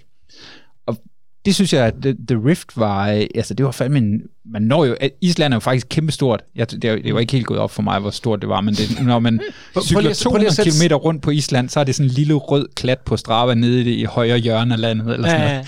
Jamen, prøv lige at sætte scenen for løbet. Det starter hvor og slutter hvor? Det er, åh, jeg er verdens dårligste geografi af Ja. navne. Men, men som, Og så islandske navne. Det, og så også, i- selvom jeg endda har et islandsk navn, men det er altså fordi mine forældre er hippier, og jeg blev født i 77, og så skulle jeg have, fordi min bedste far fra Island, så skulle jeg have et islandsk navn, og der er meget få på Island, der hedder Ugi i dag. Så de, det betyder jo De udryddet. fiskefinde. Så det, F- fiskefinde. fiskefinde. Sådan. Så, Ja. så det, kan det griner vi så lidt af, når jeg møder islændinge. Og, Det er stærkt. Ja. Så, nå, men det er også en anden historie. Men hvad hedder det? øh, Men, nej, men det fede ved The Rift er, at det, jeg vil helst ikke komme ind på, hvor det ligger henne, fordi det, det, ligger, det ligger i nærheden af, man flyver over, og så ligger det i nærheden af hovedstaden derovre. Yes. Øh, og, og der er noget vulkanområde, men jeg mener, man er ude af, hedder, hvad den hedder der store kæp, Hekla. Hekla, ja. Men det er det område der, man cykler rundt i. Ja. Ja. Og jeg tror, at det, der var mest fascinerende ved det, var, at det er sådan et afsindigt øh, varieret landskab. Altså man kører i sådan noget aske, helt sort øh, lava udørk, og så drejer man, altså føles det som om, at man nærmest lige tager et højre sving, og så kommer man ind i en dal, der sådan er helt grøn, 100 meter op til hver side af sådan noget mos. Øh, og så kommer man, og så drejer man til venstre, og så er man ind i et skovområde, og så drejer man til højre, og så kommer man op i sådan noget helt øde, sådan noget bjergeområde. Altså, hvad- man kan halvvejs inde i løbet tænker man, hvor mange cykelløb har jeg egentlig kørt? Er det, er det, er det stadig den samme dag? Fordi man har virkelig blevet bombarderet med, med indtryk. Øh, Så det synes jeg er sindssygt fedt. Og jeg tror egentlig, det var, det var sådan i lidt mindre skala, vil jeg faktisk sige. Men det er jo lidt den samme oplevelse, som jeg havde første gang, jeg, jeg cyklede Dirty Jotland-ruten, hvor jeg var sådan lidt, gud, kan Danmark se sådan ud? Ja. Og, jeg, og den var så flot, da jeg kom til Scania, jeg tænkte, det, var, det skal jeg have nogle flere danskere ud og opleve. De skal opleve Danmark på den her rute, på den her måde, fordi at det bliver de bare glade i lovet af at komme hjem, og det hører jeg bare rigtig mange, der, der kommer hjem og siger, at det er jo også sådan noget, man kommer ind, næsten i ørken og sådan noget, hvor man tænker, nå, det, sådan ser Sjælland i hvert fald ikke ud, og sådan ser det i hvert fald heller ikke ud ned omkring uh, Aarhus, så det, så det, så det synes jeg bare sådan helt overordnet, at det er noget af styrken ved gravelløb, det er virkelig det der med, at man kommer af vejene, hvor man kan køre i bil, og så kommer man bare ud og ser noget af et, uanset hvor man er henne i Tyskland, Frankrig eller sådan noget. Og så tror jeg måske, at når man har, hvis man har kørt det et par gange, så har man, det kan godt være, at man vil vende tilbage til det en gang, men så har man måske lyst til at komme ud og se et... Nå, ja. øh, Jeg bliver aldrig sådan en camping-fastlægger, der skal... øh, Det ligger ikke i mit DNA at køre ud til, til Æbeltoft 28 år i træk i en campingvogn. Selvom, og, og intet ondt ord sagt om dem, der synes, at det er fedt. Det er bare ikke... Jeg kan godt lide, at tingene ændrer sig lidt. Ja. Øh, og der, der er gravel bare fedt, altså. Det åbner øjnene op for, øh, for nye øh, strækninger og nye ruter. Nye ruter. Ja. Og øh, prøv at høre, nu skal vi vende blikket mod øh, cyklen til det hele. Fordi at øh, nu har du nævnt Island, øh, og der kan man godt høre, at det er meget varieret, det terræn. Så kan man virkelig køre sådan en rute på, øh, på en øh, cykel? Det er spørgsmålet. Og det skal vi til nu.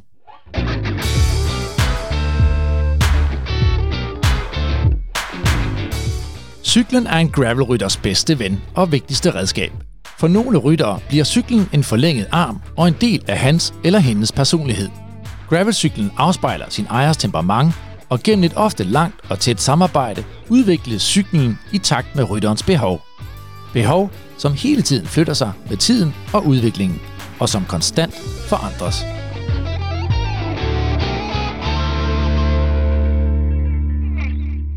Ugi og øh, Benjamin, I har begge to gang i nogle øh, spændende projekter, øh, ved siden af, at I øh, selvfølgelig også øh, arrangerer cykelløb, og øh, for dit øh, vedkommende Benjamin er I i processen om måske at genopleve øh, Nordgrus. Benjamin, Ja, det er mere en proces. Lovede han det ikke faktisk? Jeg, jeg synes altså- næsten, han lovede det. Det er det eneste, jeg kan huske fra den sætning. Det var, Det tror jeg, der det var tror jeg altså nogen, også. Skal vi lige prøve skal- love det? Nej, skal vi ikke lige prøve igen? Nu kigger vi alle tre lige på Benjamin. Du skal ikke, øh, den der faldlem skal du ikke åbne til ham. Han, den, den, han, er, han er på. Godt. Ja. Vi i annoncerer her 2021. med øh, Nordgrus 2021. Yes. Det, er, det er officielt. Godt. Og øh, hvad skal man så køre Nordgrus 2021 på, øh, Benjamin? Du har et bud. Du har startet et et nyt koncept, der hedder Strata. Prøv lige at fortælle om det. Strata er egentlig et, et, øh, et gammelt projekt, øh, som har øh, taget lidt forskellige former over årene. Øh, det startede som et distributionsfirma, hvor vi havde en masse øh, Feinschmecker øh, high-end cykeludstyr. Øh, vi troede dengang på, at, at, at øh, altså igen, fordi det, det kunne være fedt at lave det, og jeg synes faktisk, det manglede i det danske marked på daværende tidspunkt. Men, men, men tiden løb delvis fra distributionen som fænomen, og, og i dag kan man også se, at det er kun de, de helt store distributører, der rent faktisk, øh, de vokser og vokser, og de små, de lukker og lukker.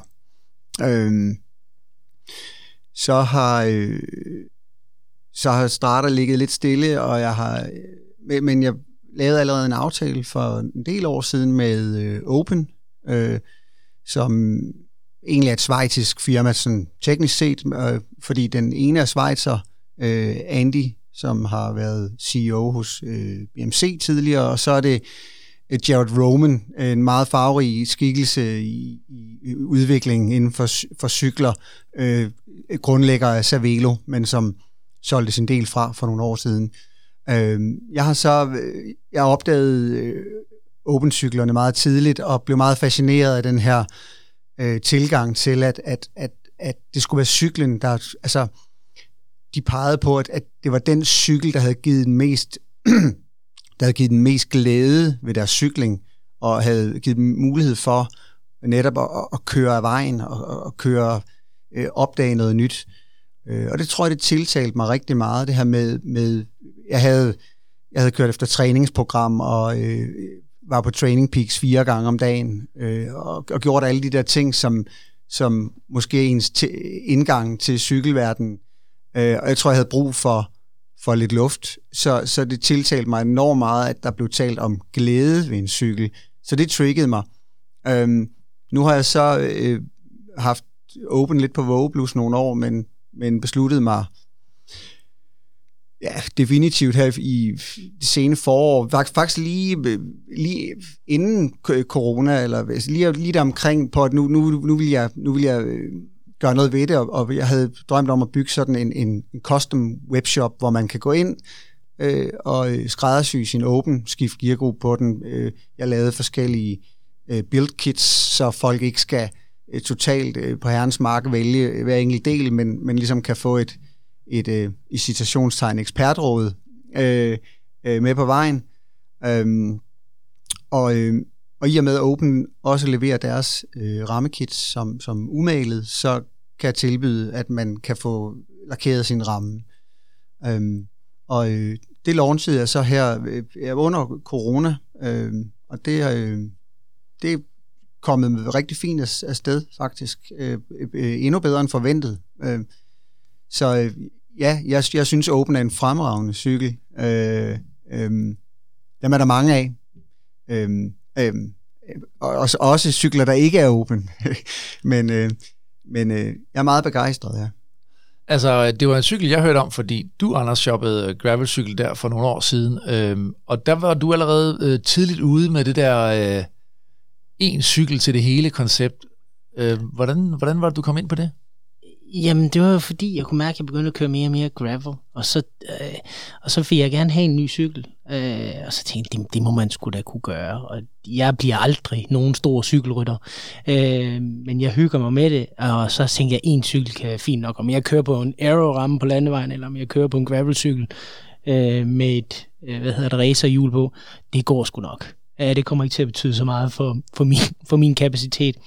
Øh, og så begyndte jeg at undersøge det. Og så var det ved den tilfældighed, jeg faktisk havnede på en åben, fordi jeg fik den anbefalet. Og så havde vi en fælles øh, bekendt i Jens, som øh, henviste over til, til, til Benjamin, som faktisk havde det her, og så købte jeg min ramme igennem Benjamin, faktisk. Og det, det havde jeg overhovedet ikke fortrudt. Jeg synes, det har været helt, helt fantastisk.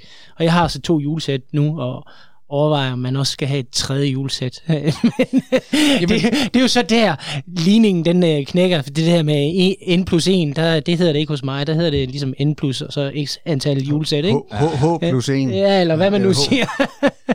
Nå, men det var noget, vi, vi talte rigtig meget om det, Anders, og vi, øh, vi searchede, og du ved, og så blev du ligesom øh, prøvekaninen, ikke? Fordi at, øh, at du sprang ud i det. Øh, du tog en forhold, eller? Du tog en forhold, men det er jo gået, altså det er jo faktisk virket for dig, det må man bare konstatere. Ja, jeg har, været, jeg er virkelig glad for det. Jeg tror ikke, det kommer jeg sgu ikke til at lave om. Altså, det kan jeg ikke se. Fordi, også fordi jeg har så meget fokus på gravel.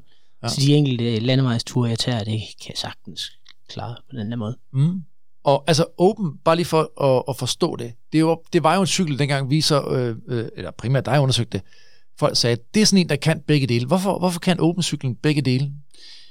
Det kan den øh, primært i kraft af, af to ting. Øhm, den selve rammegeometrien har øh, som en traditionel racercykel en, en kort wheelbase, eller øh, altså akselafstand. Øh, og det gør, at man får den her øh, mere agile øh, og let håndterbare øh, øh, øh, racercykelgeometri. Men ved en, en lidt sindrig konstruktion, øh, som øh, i eftertiden er blevet kopieret af rigtig mange, men øh, hvor det dog skal siges, at jeg tror rent faktisk, at Scott tilbage for 10 år siden gjorde det på en af deres mountainbikes, øh, men hvor man simpelthen sænker den, den højre øh, kædestræber, øh, så den kommer længere ned på hjulet. Det gør, at man, at man giver mere plads til, øh, at man stadigvæk, altså at man, at der, skal, der skal jo både være plads til klingen på et kranksæt, men der skal også være plads til bredden på et hjul. Mm. Så der er sådan en lille teknisk øh, finurlighed ved de her rammer, der gør, at, at, at, de, øh, at de ikke bliver lange som en mountainbike for eksempel, der, der kan være både 5 og 10 cm længere, øh, netop for at, at kunne have de her enormt store hjul, der er på en, en 29er for eksempel. Um, Og hvad kan, hvad kan Open uh, tage af clearance?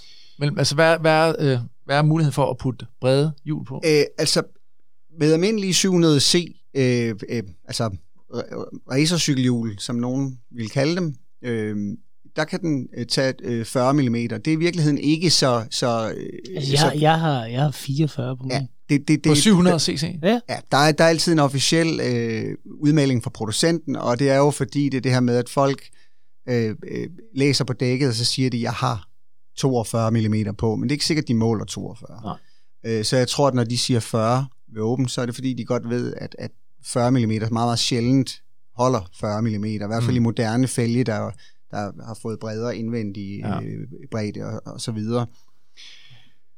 Øhm, Og hvis Men- du går ned på 650, så kan du så putte helt op til 50 mm Ja, fordi på. det er, jo, det er jo så der, hvor Open også øh, øh, er speciel, eller i hvert fald nu, nu, er, nu, nu har øh, Open er jo et brand, som, som ikke som, øh, øh, som eksempelvis Specialized, øh, uden at vi nu skal til at øh, battle om det, men, men Specialized har jo en, en, en kæmpe brandmotor, en kæmpe marketingsmotor, som skal stimulere et, et, et, et gigantisk segment. Så Specialized taler jo tit om, øh, øh, da vi skulle udvikle den nye et eller andet, og det er sådan lidt, da vi skulle, det er jo, det er jo et tegn på, at nu skal markedet have noget nyt, og og der er åben, åben øh, diametralt modsatte. De ser ikke nogen grund til at lave en ny øh, ramme, øh, bare fordi, at, at der er noget nyhedsværdi i det. Det er et lille bitte foretagende. Øhm, så, så, så øh, men det var, det var en, en omvej, øh, eller hvad hedder det, en, ja, i forhold til at tale om 650B-hjul, øh, som, som cyklen egentlig er designet til også at, at kunne bruge. Øh, Og der kan man altså komme helt op i, i, øh, i 2,1, ja, 2,1-2,2 tommer, svarer sådan cirka til 55 mm. Øh, og det, øh, det er mega fedt. Ja. Det er mega fedt at køre på. Øh, øh, mange tænker, at, at en gravelcykel, den skal per definition have 700 C-hjul. Øh, og det, det tror jeg, hvis man kigger til USA for eksempel, så er der rigtig mange, der mener, at det skal den nødvendigvis slet ikke. Og der er endda nogen, der næsten kun laver dæk for eksempel til 650B og bare siger, jamen, hvad vil du køre på andet? Mm. Øhm, og det er jo fordi, at, at en gravelbike ikke er en mountainbike, så den har ikke en lang wheelbase. Den skal være lille og agil, øh, som en racercykel, men med et, med et meget bredt dæk på et 700C, så får man altså nogle, nogle ordentlige møllehjul, der skal svinges rundt, specielt hvis man kører i bjerge, øh, hvor man med et 650B øh, hjul øh, opnår en diameter, der måske er ligesom et 25, 27, 28 mm dæk på et almindeligt racerhjul, men med, med ja, op til 50 mm øh, dækbredde. Ikke? Så der er greb og komfort og, og what's not to like. Ja. Altså, det lyder, det lyder jo til, at man kan dresse den op, som man har lyst til. Øh, og, og især det der med at få den der affjedring, øh, hvis man kører meget Explorer, eller øh, hoppe op på en mere øh, racer setup, du ved, hvis man, øh, hvis man skal ud og køre nogle lange ture og køre en landevej. Og jeg tænkte faktisk på, okay, vil det så se mega dumt ud, når der kommer sådan en, øh, en open med et, øh, med et racerhjul på, på måske 25 eller 28 mm, for det, det tænker man så udebart, det kan sgu da se helt skørt ud med plads mellem gaflerne. Det gør det overhovedet ikke. Altså. Nej, det, det, det går an. Altså, ja. jeg, nu tror jeg også, altså, øh, når man ligesom har, når man ligesom har, har committed til gravelcykling, så kan man nok godt lide det, det rå look, som en gravelcykel har. Så der er nok ikke nogen tvivl om, at man, at man synes, at de brede dæk øh, ser mere rå ud. Men, men, men nej, det, det, den, den, den, den bliver ikke dum at se på. Øh, men altså, det er jo igen, alt er jo, øh, det er jo en personlig ja, sag, hvad man... selvfølgelig, man, selvfølgelig. Hvordan man, men, men, men, men, men jeg synes, at den, den, øh, den kan rigtig meget. Men altså i hvert fald, hvis man, hvis man smider sådan et par 30 eller 32 mm dæk på, som jeg jo næsten håber, alle efterhånden kører på på landevejen. øh, ja. 28. Så, ja, 28 ja, så. Det er, ja. det er også i orden. 28 er godkendt. Ja. Øhm, så, ser den, så ser den godt ud. Ja. Og Ugi, du øh, har jo kastet dig ud i det her øh, projekt med at køre på en Specialized øh, Roubaix-cykel igennem. Er det et års tid nu, eller hvad? Ja, jeg, øh, siden, øh, siden foråret. Og det, jeg kører på Specialized, fordi Specialized øh, sponsorerer Dirty Jotland. Så de er, jo, de er jo en god partner, og de har hjulpet rigtig meget med løbet. Faktisk fra første år, hvor vi ikke engang vidste, at det ville være noget, stillet en masse materiel til rådighed og sådan noget. Så det var nogle gange det fede ved at have nogen til at hjælpe, som har lidt, øh, som har lidt muskler, ja. øh, som de har. Øh, så, øh, så sådan en kører jeg altså rundt på. Øh, og øh, og, og altså, det er lidt sjovt egentlig, fordi at den er jo ikke lavet til gravel. Den er jo lavet til Paris øh, og, og de er sådan lidt... Øh, de synes, jeg er lidt, lidt håndsvag. At jeg, de har jo en gravelcykel, som hedder Diverge. Men, men jeg kører rigtig meget, øh, jeg kører også rigtig meget landevej. Jeg kan virkelig godt lide at køre gravel. Nogle gange kan jeg også godt bare lide at, at sætte mig på landevejscyklen og bare øh, og at trille nogle øh, kilometer på asfalt, hvor det er sådan lige lidt mindre stressende for kroppen og sådan noget, synes jeg. og jeg kan også godt lide at køre landevej. Så det er sådan, så, så jeg mixer det rimelig meget. Øh, men der, i mange år har jeg netop tænkt det her med, at om man ikke bare kunne have én cykel, der kunne begge dele. Og så, øh, og så tænker jeg at prøver at gøre lidt ekstra, lidt ekstra ud af det i år. Og, øh, og rent faktisk sådan lancere hele, også på min cykelblog, alt om cykling, sådan prøver at sige sådan, hey, prøv at høre, man kan godt have en cykel til det hele, og jeg sådan hashtagget det og kalder det one bike, øh, eller one bike to rule them all. Og jeg tror, at nogen misforstår det lidt og tænker sådan, er det så kun Specialized Roubaix, der kan bruge, at det er den ultimative one bike? Og det er det overhovedet ikke. Altså det er bare, det er en, som jeg, lige til det jeg kører, synes jeg, den er super fed. Øh, og, når, og den har en clearance, der hedder 33 mm. Nu har jeg sat nogle 33 mm i Specialized Tracer dæk på, som faktisk har performet sindssygt godt. Øh, så, øh, så det var lidt overraskende. Jeg har ellers kørt rundt rigtig meget på Panaracer og sådan noget, som er et populært øh, dansk dæk. Men, øh, men, øh, men de har faktisk været gode, de her Specialized dæk. Men de måler faktisk 37 mm ind i rammen, og den er altså også kun clearet til 33 mm. Så de er jo, jeg vil heller ikke sige, at der er god plads, og hvis man er meget nidkær med, om der kommer lidt øh, risemærker fra grus og sådan noget indvendigt i rammen, så, øh, øh, det kommer der. De, de sidder forholdsvis tæt på, på rammen. Jeg synes, der er clearance nok, men der er jo selvfølgelig slet ikke lige så meget clearance, som der er på, på en open cykel. Øh, og, der, og jeg vil sige, det er klart max at sætte på den her cykel. Og det, og det er perfekt til mig, men der, jeg kan også sagtens føle, at der er nogen, øh, vi har også været inde på snakken tidligere, hvad kan man godt lide at køre? Jeg kan godt lide at køre hardpack gravel, der er forholdsvis jævnt. Hvis man nu gerne vil ud og køre noget, der er lidt mere ujævnt og lidt mere Explorer-agtigt, altså øh, at, at dreje til højre og venstre. Måske er der ikke engang en sti, måske håber man bare, der er en sti. Så kan jeg jo sagtens føle, at så, så er det måske ikke lige en Specialized Roubaix, man skal vælge som Nej. sin one bike. Så kan det være, at det var en anden, der mm, skulle være en men... one bike. Så hele ideen er sådan set ikke, at det skal være en Specialized Roubaix. Det er sådan set bare, prøv at finde en cykel, der øh, i stedet for at have seks cykler stående derhjemme, som øh, jeg bor i et lille hus, der det er også bare sådan en, vi har ikke plads til seks cykler. Øh, hvad hedder det? Så på den måde er det også, det giver lidt point ved hustruen, at jeg faktisk kun har én cykel lige for tiden og to hjulsæt. Det gjorde det også jo hos mig. ja, præcis. det er fedt. øh, så det er også fedt jo. Øh, og, og nemt at skifte imellem. Og så er der også noget med position og sådan noget. Altså alle rammer er, er forskellige. Øh, så det der med lige at finde den, øh, den, hvordan man lige sidder Men, perfekt på, øh, to forskellige rammer, det er faktisk heller ikke altid, så man lige kørt øh, 800 km på sin landevejscykel og så skifter man lige pludselig over på sin gravelcykel. Og så, altså, jeg havde en Diverge før, for eksempel. Den har sådan en meget lav, den gamle Diverge havde et enormt lavt øh, øh, placeret kranksæt. Øh, så man, man, den var bare radikalt anderledes end den øh, tarmac, jeg havde at sidde på. Selvom at alt var målt ud fuldstændig ens, ja. øh, så var den bare, det var noget helt andet at komme over på den cykel. Mm. Øh, og det, det synes jeg faktisk også, man slipper for. Og der bliver man, altså når man er plus 40, så er ens krop, den, øh, den kan bedst lige at sidde på den samme måde. men, men tolke, altså budskabet, det er også lige din konklusion på det, sådan jeg tolker det i hvert fald, og det er sådan, jeg tænker på det også, det er jo, man skal gå ind og se på, hvad er det, man gerne vil køre, hvordan er din fordeling på landevej versus grus, hvad er det for noget grus, du kan lide at køre på, og så videre, og så vælge den der en cykel, der passer til det hele, ud fra det. Jo, ja, og det, det, det, det er jo der, man skal hen. Altså, det, det er jo også derfor, jeg havner, hvor jeg er havnet. Det er jo fordi, altså, jeg kører måske 80% grus og 20% asfalt mens du nok mere lyder som mere en 50-50 guy, ikke? Jo, det og, og, det, og det er jo det, man skal kigge på. Ja. Øh, men budskabet er jo egentlig bare, det er muligt at, at gøre det. Ja. Men mindre du er meget fanatisk, og du har brug for, at du skal have en aerocykel og køre rigtig stærkt, og du også Men skal en, en lille sjov økonomi. detalje, en lille sjov detalje er faktisk, at allerførste gang jeg kørte uh, Dirty Jotland-ruten, kørte jeg faktisk på en 3T Explorer, som jeg er ret sikker på er udviklet af Jared Ruman for 3T. Ja. Og den har også det der change day, og det var også på 650B. Så, øh, så øh, det hele går op i en højere enhed. Det var, og, den, og det var måske også den første gravelcykel på markedet, som den er ved at være gammel efterhånden. 6-7 år eller sådan noget har den på banen. Ja, den, den, den kom, øh, jeg tror alligevel, der gik et, et år, øh, i hvert fald øh, efter, at han, at han udviklede oppen, øh, ja. så open op øh, ja. modellen. Øh, ja. der, der, der, det var tydeligt, at han implementerede en masse af, af det, han havde udviklet der, ikke? og så, og så, øh, så lavede 3T Explorer. Men der, jeg blev mere tændt på ideen også efter at have kørt på den, fordi den jo rent faktisk var tænkt som en aero gravelcykel. Øh, og De den var lavet... hurtig. Det, det er en hurtig cykel den dag i dag, og det er en hurtig cykel, den der øh, Explorer der. Det er en fed de, cykel. De har lige lanceret en 3T Aero gravelcykel. Ja. ja.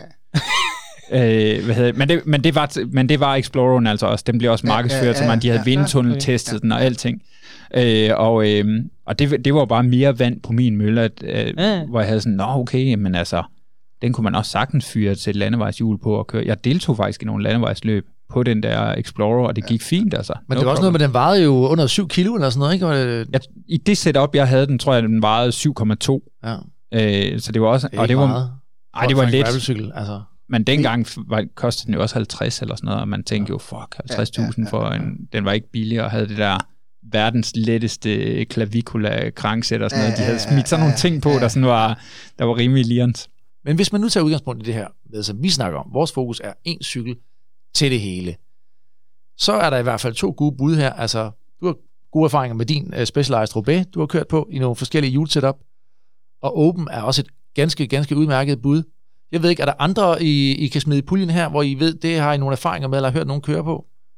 Jeg synes stadigvæk, den der 3T Explorer står som en, som ja. en fed cykel, altså selvom den har, og det kan da være, at man kan få en god deal på den efterhånden, fordi den er ikke øh, øh spritny øh, i, i produktionslinjen længere. Det ved jeg ikke, men, men øh, ja, der bliver også sprøjtet cykler ud til højre og venstre fra, fra firmaet, der kan, der kan køre, der jo, kan køre så... gravel. Jeg tror egentlig også, jeg vil sige, at altså, nu, har jeg, nu er min cykel lige sat op til landevej lige nu, men jeg, men jeg var faktisk lige over, fordi jeg kørte lidt forkert i går. Jeg kørte ud fra Odden her ind til, til København for at være med i det her, og kom over sådan en grussektion med mine 28 mm dæk på, og, og da jeg startede helt tilbage i 12, tror jeg det har været med at, at cykle rundt i Aarhus sammen med med Joachim Parbo, den gamle Danmarksmester i, i cykelcross.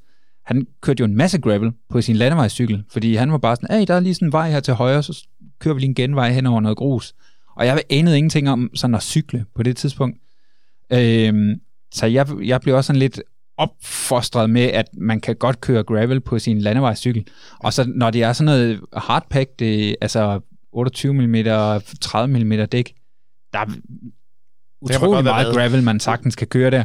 Men jeg vil så også sige, hvis du så kører 220 km, eller, altså der var jo to det første år, der kørte Dirty Jotland, som kørte på, øh, på 28 mm dæk. Mm. Nogle gode cykelrytter i øvrigt. At de kom i mål og var sådan lidt, ah, det, det var måske ikke det bedste valg til det her løb. Det, jeg tror også, det er vigtigt at pointere fordi nu jeg følger jo også øh, af til Joachim Parbos øh, agiteren for, at, at gravel har ikke noget med cyklen at gøre, det er underlaget. Og det, og det er jo det er jo sandt, og det er jo også, det er jo også sandt, at man kan køre det på, på helt almindelige landevejsdæk.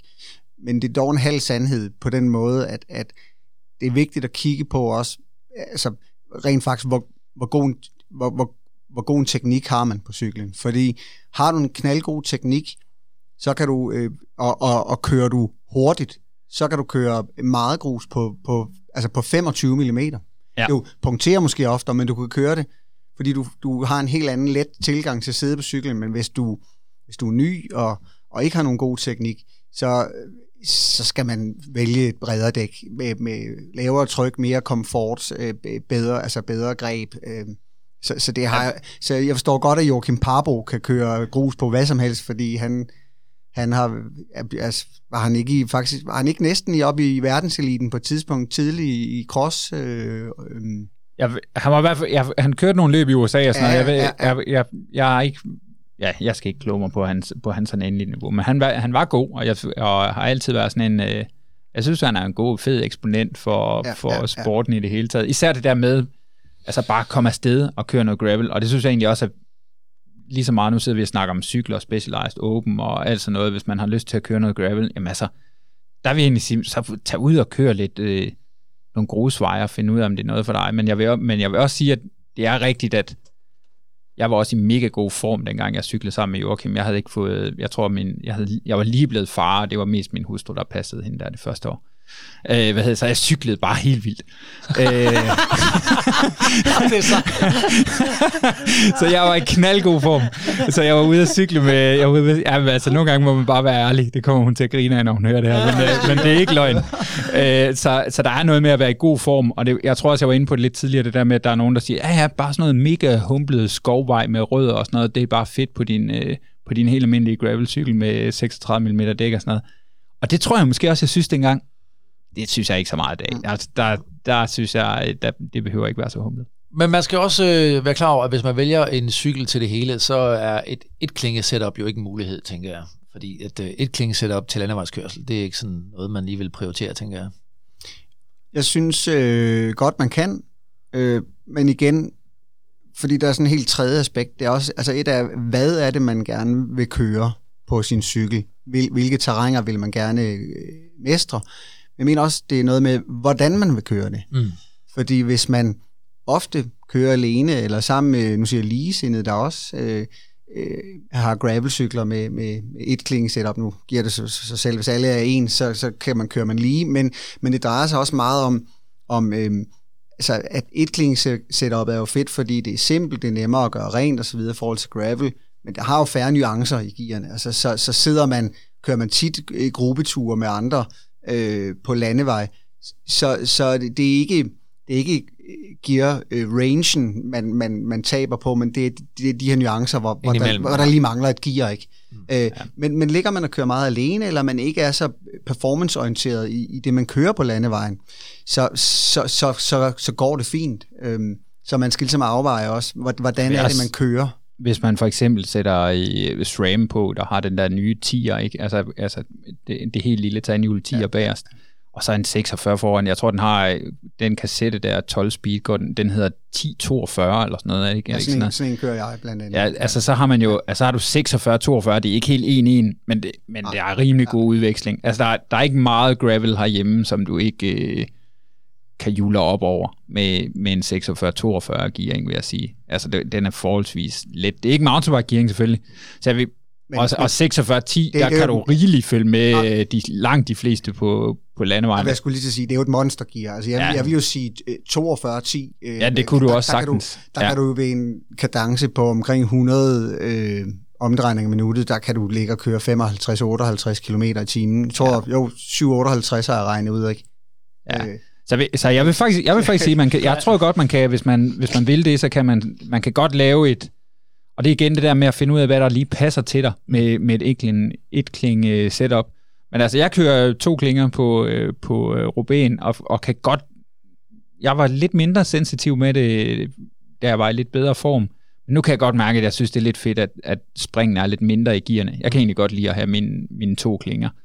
Øh, men igen, det er jo simpelthen bare at finde ud af, hvad, det, hvad man er til. Men jeg tror godt, man kan køre. Jeg vil, jeg vil være, jeg, ligesom Benjamin siger, jeg, jeg, jeg synes helt klart, man, godt kunne, man kunne også godt fyre et klinge på, øh, på Ruben, hvis man virkelig gerne vil. Mm. Er der noget andet i øh, lige her afslutningsvis øh, vil råde folk til at være ekstra opmærksom på, hvis man kaster sig ud i sådan et øh, en cykel til det hele setup? Øh, jeg, jeg synes, at man skal prioritere i hvert fald relativt hurtigt og have råd til de her to julesæt. Der er jo rigtig mange, der starter med et julesæt, fordi det, det i hvert fald nu her øhm, øh, med, med de cykler, jeg sælger, øh, Open, er det en, en altså det er jo en, en, en udskrivning. Vi starter ved 35.000 cirka.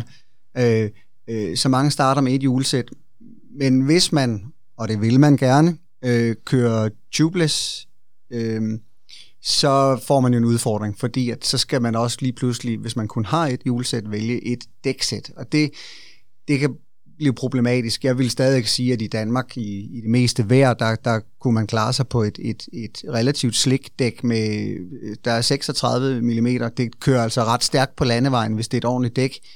Øhm, men, men det vil være et kompromis i forhold til, at man også gerne vil ud og køre noget, noget rigtig gravel. Så jeg vil sige, to julesæt, det skal man overveje hurtigt øh, og, og, og kunne presse ind i, i, i budgettet. Og hvad vil du så anbefale, øh, bare øh, fra dit, nu ved jeg godt, det her det er jo hele, hele tiden lidt øh, subjektivt, det vi taler om, men øh, hvilke to øh, julesæt, hvad, hvad skal der på at dække på de to julesæt? Jamen altså, jeg synes, øh, hvis, vi, hvis vi så siger, at vi har to julesæt, og det, det er et landevejsjulesæt og et, og et gravel-julesæt, og begge er 700 C-hjul, så for lige at springe over øh, 650 B'erne, som nok er det tredje julesæt, som, mm. som Anders han skal have. øhm, det er godt, vi, det kommer frem her, så kan jeg Nu har du fået yes. Benjamin til at love uh, yes. Nordgrus, så kan du love at købe julesæt nummer 3. Yep. Det er en stor commitment i dag for alle.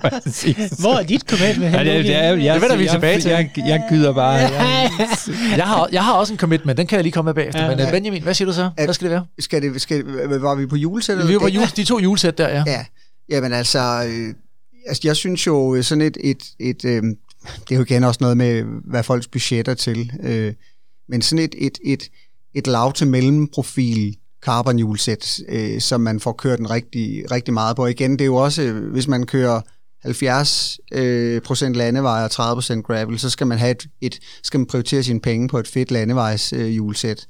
Øh, med nok ikke en alt for høj profil, så, så, så, så begynder man sådan at genre øh, mixe. 40 mm måske, eller et eller andet i den stil. Ja, 50 det, også måske. Nej, jeg synes 40, mark 35-40 mm. Ja, ja. Øh, og, og, og så har man et, et, et, et måske sådan mellemklasse gravel hjulsæt øh, med, med, med, ja, jeg vil, jeg vil, altså jeg kører, jeg kører selv 40 mm dæk, fordi det synes jeg, det, det, det passer godt på åbenrammen, og jeg ja. synes, det er en fin bredde, øh, med, med ikke alt for meget mønster. Øh, der, der, skal, der skal være noget fart i det, fordi vi har, vi, vi har jo, altså vores grusveje her i hvert fald øh, på Sjælland er jo sådan de er relativt øh, ens. De er meget forskellige, men, men de er alligevel, altså det, ja. det, det, det, er ikke, det er ikke øh, knoldet, øh, hugget granit, som man oplever det i Alperne for eksempel. Så 40 mm dæk på, øh, på gravel setupet. Raceren, hvad skal ja, den have? Mellem 28 og 32, ikke? Der findes ikke noget smallere. Yes. Det er udgået. jeg er enig. Ja. Jeg var nede og køre, jeg var nede og køre Flandern, øh, nej, hvad hedder det, Kurne, Bruxelles, Kurne, og øh, Omlet het øh, Newsblad øh, her i foråret. Øh, nej, det var sidste år, hvor de så havde, øh, hvor de så havde fundet en lejecykel til mig dernede, som havde... Åh øh, oh, nej. Som havde 23 mm dæk på. Jeg det. På de der brosten. Men, men bare på landevejen. Altså, jeg startede selv på 23 mm, og da, jeg kan ja, stadigvæk huske, at sådan, ah, det var lidt bredt, var der nogle af de gamle, der synes. Og så skiftede ja, jeg til 25, og der var folk, de var bare sådan... For 10 år siden, der var 25, det var bare mærkeligt. Altså, så var man, det var jo næsten ja. en mountainbike, man kørte rundt med, når man havde sat 25 mm dæk på. Men at, at køre over på et 23 mm dæk nu, Ja. Det, det, det, det, det føles helt mærkeligt. Ja. Ja, det føles, de, fleste, de fleste kører nok 25 nu, men rigtig mange er begyndt at køre 28, ikke? og det kan ja. være, det bare nærmest også øh, snart nærmer sig de 30, ikke? som du også øh, er advokat for. Ja, absolut. Det, det, øh, jeg har, det, det jeg har, Hvis jeg der har, overhovedet er nogen fart penalty, hvilket jeg har meget svært ved at vurdere, om der er, og den kan ikke være ret stor. Men du har testet det? Du har testet Ja, det. jeg har testet, Har det, på, jeg, har testet det på, jeg har testet det på gravel, nemlig fordi Ja. ja. jeg blev så lidt irriteret over, at der var nogen, der gik så meget op i, øh, hvilket dæktryk man kører på med sin gravelcykel, at jeg, at jeg satte mig for at køre 4 km gravel-sektion, sådan en lang flad gravel-sektion, med to bar og med fire bar og 250 watt. Og vi kunne, vi kunne simpelthen ikke måle nogen forskel. Nej. Øhm, Men der er noget med greb i sving og så videre, der var, og, den var uden ja. sving, den var lige, for jeg er nemlig ikke Ja. så hård i svingene, så, og jeg ved godt, der er bedre greb i sving, og jeg, det kan også godt være, at 2,5 bar eller sådan noget, hvis du skal køre igen det der 200 km, at så, at så når man kører 4 bar, man får lidt, man får lidt tæv op igennem, øh, op igennem styret, det gør man altså. Og det kan jeg bare meget godt lide personligt, men jeg, jeg, jeg blev bare sådan lidt, ja, det er faktisk en artikel, jeg er ved at skrive på alt om cykling, fordi jeg var sådan lidt, ah, hvor, der var nogen, der, der nærmest fik det til at lyde som om, at man, at, at, altså man stort set havde tabt et gravelløb på forhånd, hvis man kørte 3,5 bar og ja. stillet op mod en, der kørte 2,5 bar. Altså så var, så var løbet bare kørt. Jeg var sådan lidt, kan det, er, kan det virkelig passe? Jeg, og jeg har ikke kunne reproducere, at, at der skulle være så stor forskel. Jeg, synes, det, er, det føles mere som en, en følelse, end det føles som en reel øh, fart, der, øh, der rent faktisk er forskel. Men øh, det, hvis, øh, det, hvis nu kommer det ud i verden, så skal der nok være nogen, der... Øh, så kan vi fortsætte Ja, den debat. at- det er jo det, der er så dejligt. Vi kan tale for i evighed om det her. Ja. Vi kan lave en, en dæktryk special. Ja, det, kunne, det tror jeg godt kunne fylde en hel... Øh, ja. Det tror jeg også. Det lyder Yes. også enormt sexet. Ja. Nå, jamen prøv at, jeg synes, vi skal øh, runde den af her, hvis I ikke har mere, I lige vil byde ind på, øh, i forhold til, øh, til sy- en cykel til det hele snakken. Du har en commitment, du mangler Og, at... det havde jeg også. Ja. Ugi, det er faktisk, at øh, jeg hopper simpelthen med på Red X 600 km ruten. Og øh, grund til også, ja, det jeg ved ikke, hvorfor jeg siger det, men jeg tror, jeg siger det for at commit mig. Fedt. For nu er det officielt. Du er på startlisten senere i dag. Det for. mand, altså det er, det er rigtig mange kilometer. Øhm, Hvorfor ikke 900? Altså, jeg undrer mig. Ja, fint nok. Der skal man køre 300 om dagen eller sådan noget. Jeg synes, 600 er rigeligt. Øhm, så, øh, så det kaster jeg mod i, og jeg glæder mig faktisk helt vildt. Jeg glæder mig helt vildt Ja. ja. til at se, hvordan du klarer det. Ja. Øh, jeg det var satser- ikke sådan sarkastisk men på nogen måde. Det er bare, øh, altså, ja, det er en hård udfordring. Man, øh, man må jo tage springet op en gang imellem. Ej, det er fedt. Øh, og så tænker er jeg, så laver jeg en eller anden øh, øh, øh, lille dagbog derude, jeg smider op på vores Instagram øh, på balsam for sjælen øh, underscore dk. Så kan man følge mine lidelser undervejs øh, derude, hvis jeg, hvis jeg overhovedet har overskud til at lave opdateringer. Nu må vi se. Men jeg var ude og teste ruten den anden dag, og det startede med at være sådan nogle flotte udsigter, og ting føles godt og sådan noget. Og så efter dag to, så, blev det, så, så kunne jeg sådan se, så blev min Instagram, den blev bare fyldt med madbilleder. det handlede, det kun, handlede kun om mad. Ja, jeg tror faktisk, hvis folk så kan give noget medvind derinde, du ved, i kommentarsporet, så kan det være, at det hele ja. føles lidt lettere, ikke? De kan jo dig. Du er jo live tracker, ja. så der er jo live tracking, så de kan se, hvor langt du er på kortet og sådan noget. Det er motivation. Jeps. Det er skide godt. Tusind tak begge to, øh, fordi I øh, kom ind og fortalte lidt om, hvordan livet er som øh, løbsarrangør, og vi krydser virkelig fingre for, at, øh, at Benjamin, du får det der Nordgrus op og stå igen. Det gør han. Øh, og så ønsker vi dig øh, godt vejr og medvind, Ugi, øh, til september, ikke? Øh, over øh, på Dirty Jutland-ruten, som vi, Anders, varmt kan anbefale. Altså, ja. Ja. det er en... Øh, Klasseløb. det er en af de der hak, man skal have i billedet. Det må vi bare sige, hvis man øh, godt kan lide at køre gravel. Så skal vi også lige huske at sige, at øh, du kan sende den her øh, rute ind øh, til os. Hvis du gerne vil ud og køre med brødrene Mørkøv og os, så send din øh, favoritrute ind til os øh, på øh, gravel balsam for sjælen.dk og sjælen det er med AE. Så øh, skal I også huske, at I kan få øh, 20% resten af juli måned hos Fjeld og Fritid, hvis I ikke har nået at få købt jeres øh, telt eller sovepose til øh, jeres øh, sommerferie. Så smut ned til dem på Frederiksborg eller i Fjeldreven-butikken på Kultorvet. De har været så søde at give 20% til alle, der nævner balsam for sjælen, når de shopper. Anders, jeg vil sige tak for nu, Det vil vi nemlig. og ønske alle en god sommerferie. Ha' en fantastisk sommerferie, og nyd det. Nyd det max derude, Hej. og øh, tak fordi I har lyttet med. Ha' det rigtig godt. Vi ses.